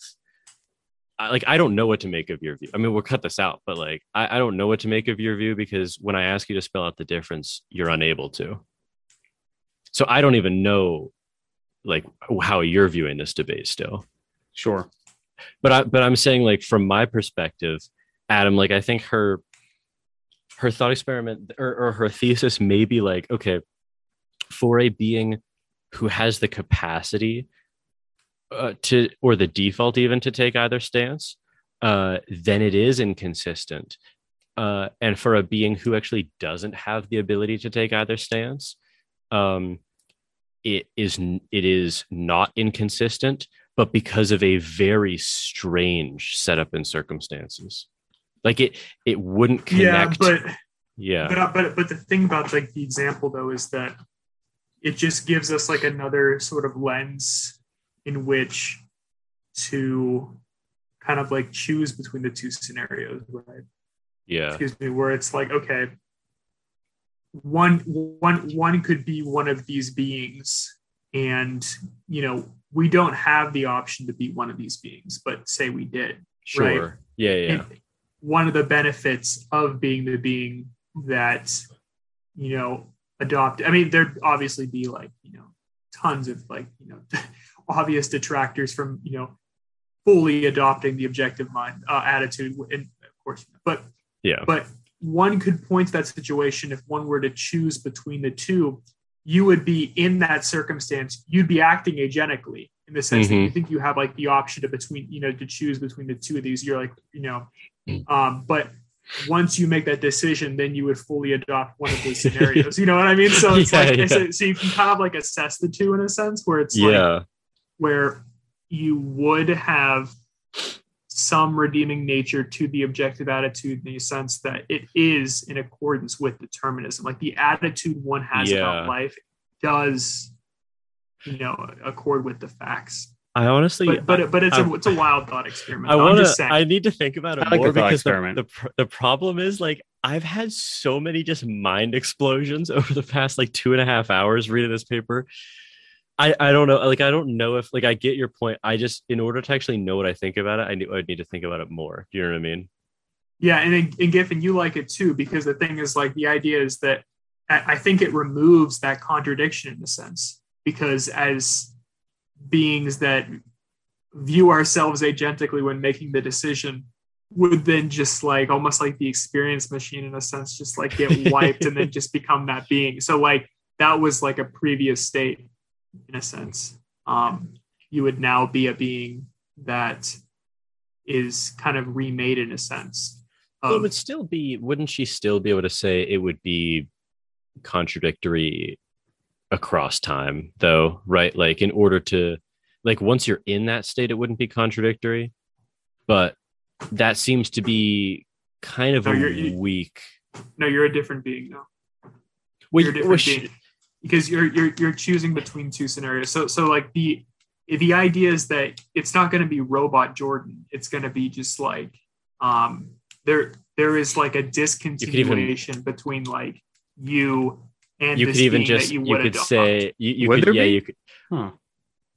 uh I I think it I think it would be because currently Jordan could adopt the objective attitude right it would be so stark a change as to be just like because because normally change doesn't happen like that but this would be so stark a change as to fundamentally just alter up perhaps the majority of who you are yeah he wouldn't be able yeah. to uh, adopt the reactive attitude anymore so this this yeah. would be like a different being okay so it's totally different like being. um because you, you you can you can choose to be like um, I mean, you, you can kind of switch between attitudes right now. Like, you know, as I'm talking to you, Giffen, like you could kind of just step back for a second and then just view me as just like what you are. You know, just, just you know, I just you know a primate babbling over here right now, or, or you could, or you could like really kind of connect with me and just be annoyed at me. You know what I mean? and just like and just like and feel deep, just annoyance resentment with, with, with, yeah you know what i mean just like just so like the uh just you would like, no like longer the, be able to do that yeah, yeah, you wouldn't be able to do that anymore like in this other scenario it would just yeah. be like you you would just hold the one kind of removed mindset of just like you know viewing me as you know a, a highly complex robot mm. so i've got to think about it more i think we should i think we should wrap the episode up though because yeah. even with even with a little editing it's going to be a long ass episode uh, th- okay, this was honestly though, this was one of the biggest. Um, I'll say for me personally, like this was one of the biggest divides between what I thought I would value in the paper coming into the episode and leaving the episode. Like for for whatever reason, I got how it fit together, but it didn't fit together for me. When I when I spent a good period of time today, I, I it, it the the light bulb went off, and I'm like, oh, this is gonna be a good episode. Yes, yes, yes. so, it was. I, I, was so glad. I actually we just like dug through the paper because that was, I mean, that was you know, excavating. Just getting that out of the paper but it was well worth it. He's a fun writer too. Oh yeah, really good writer. Um, okay. Well, I don't know how long this will end up being, but if you're still listening, uh, thank you for doing so. And tune in next time uh, to continue the moral responsibility series.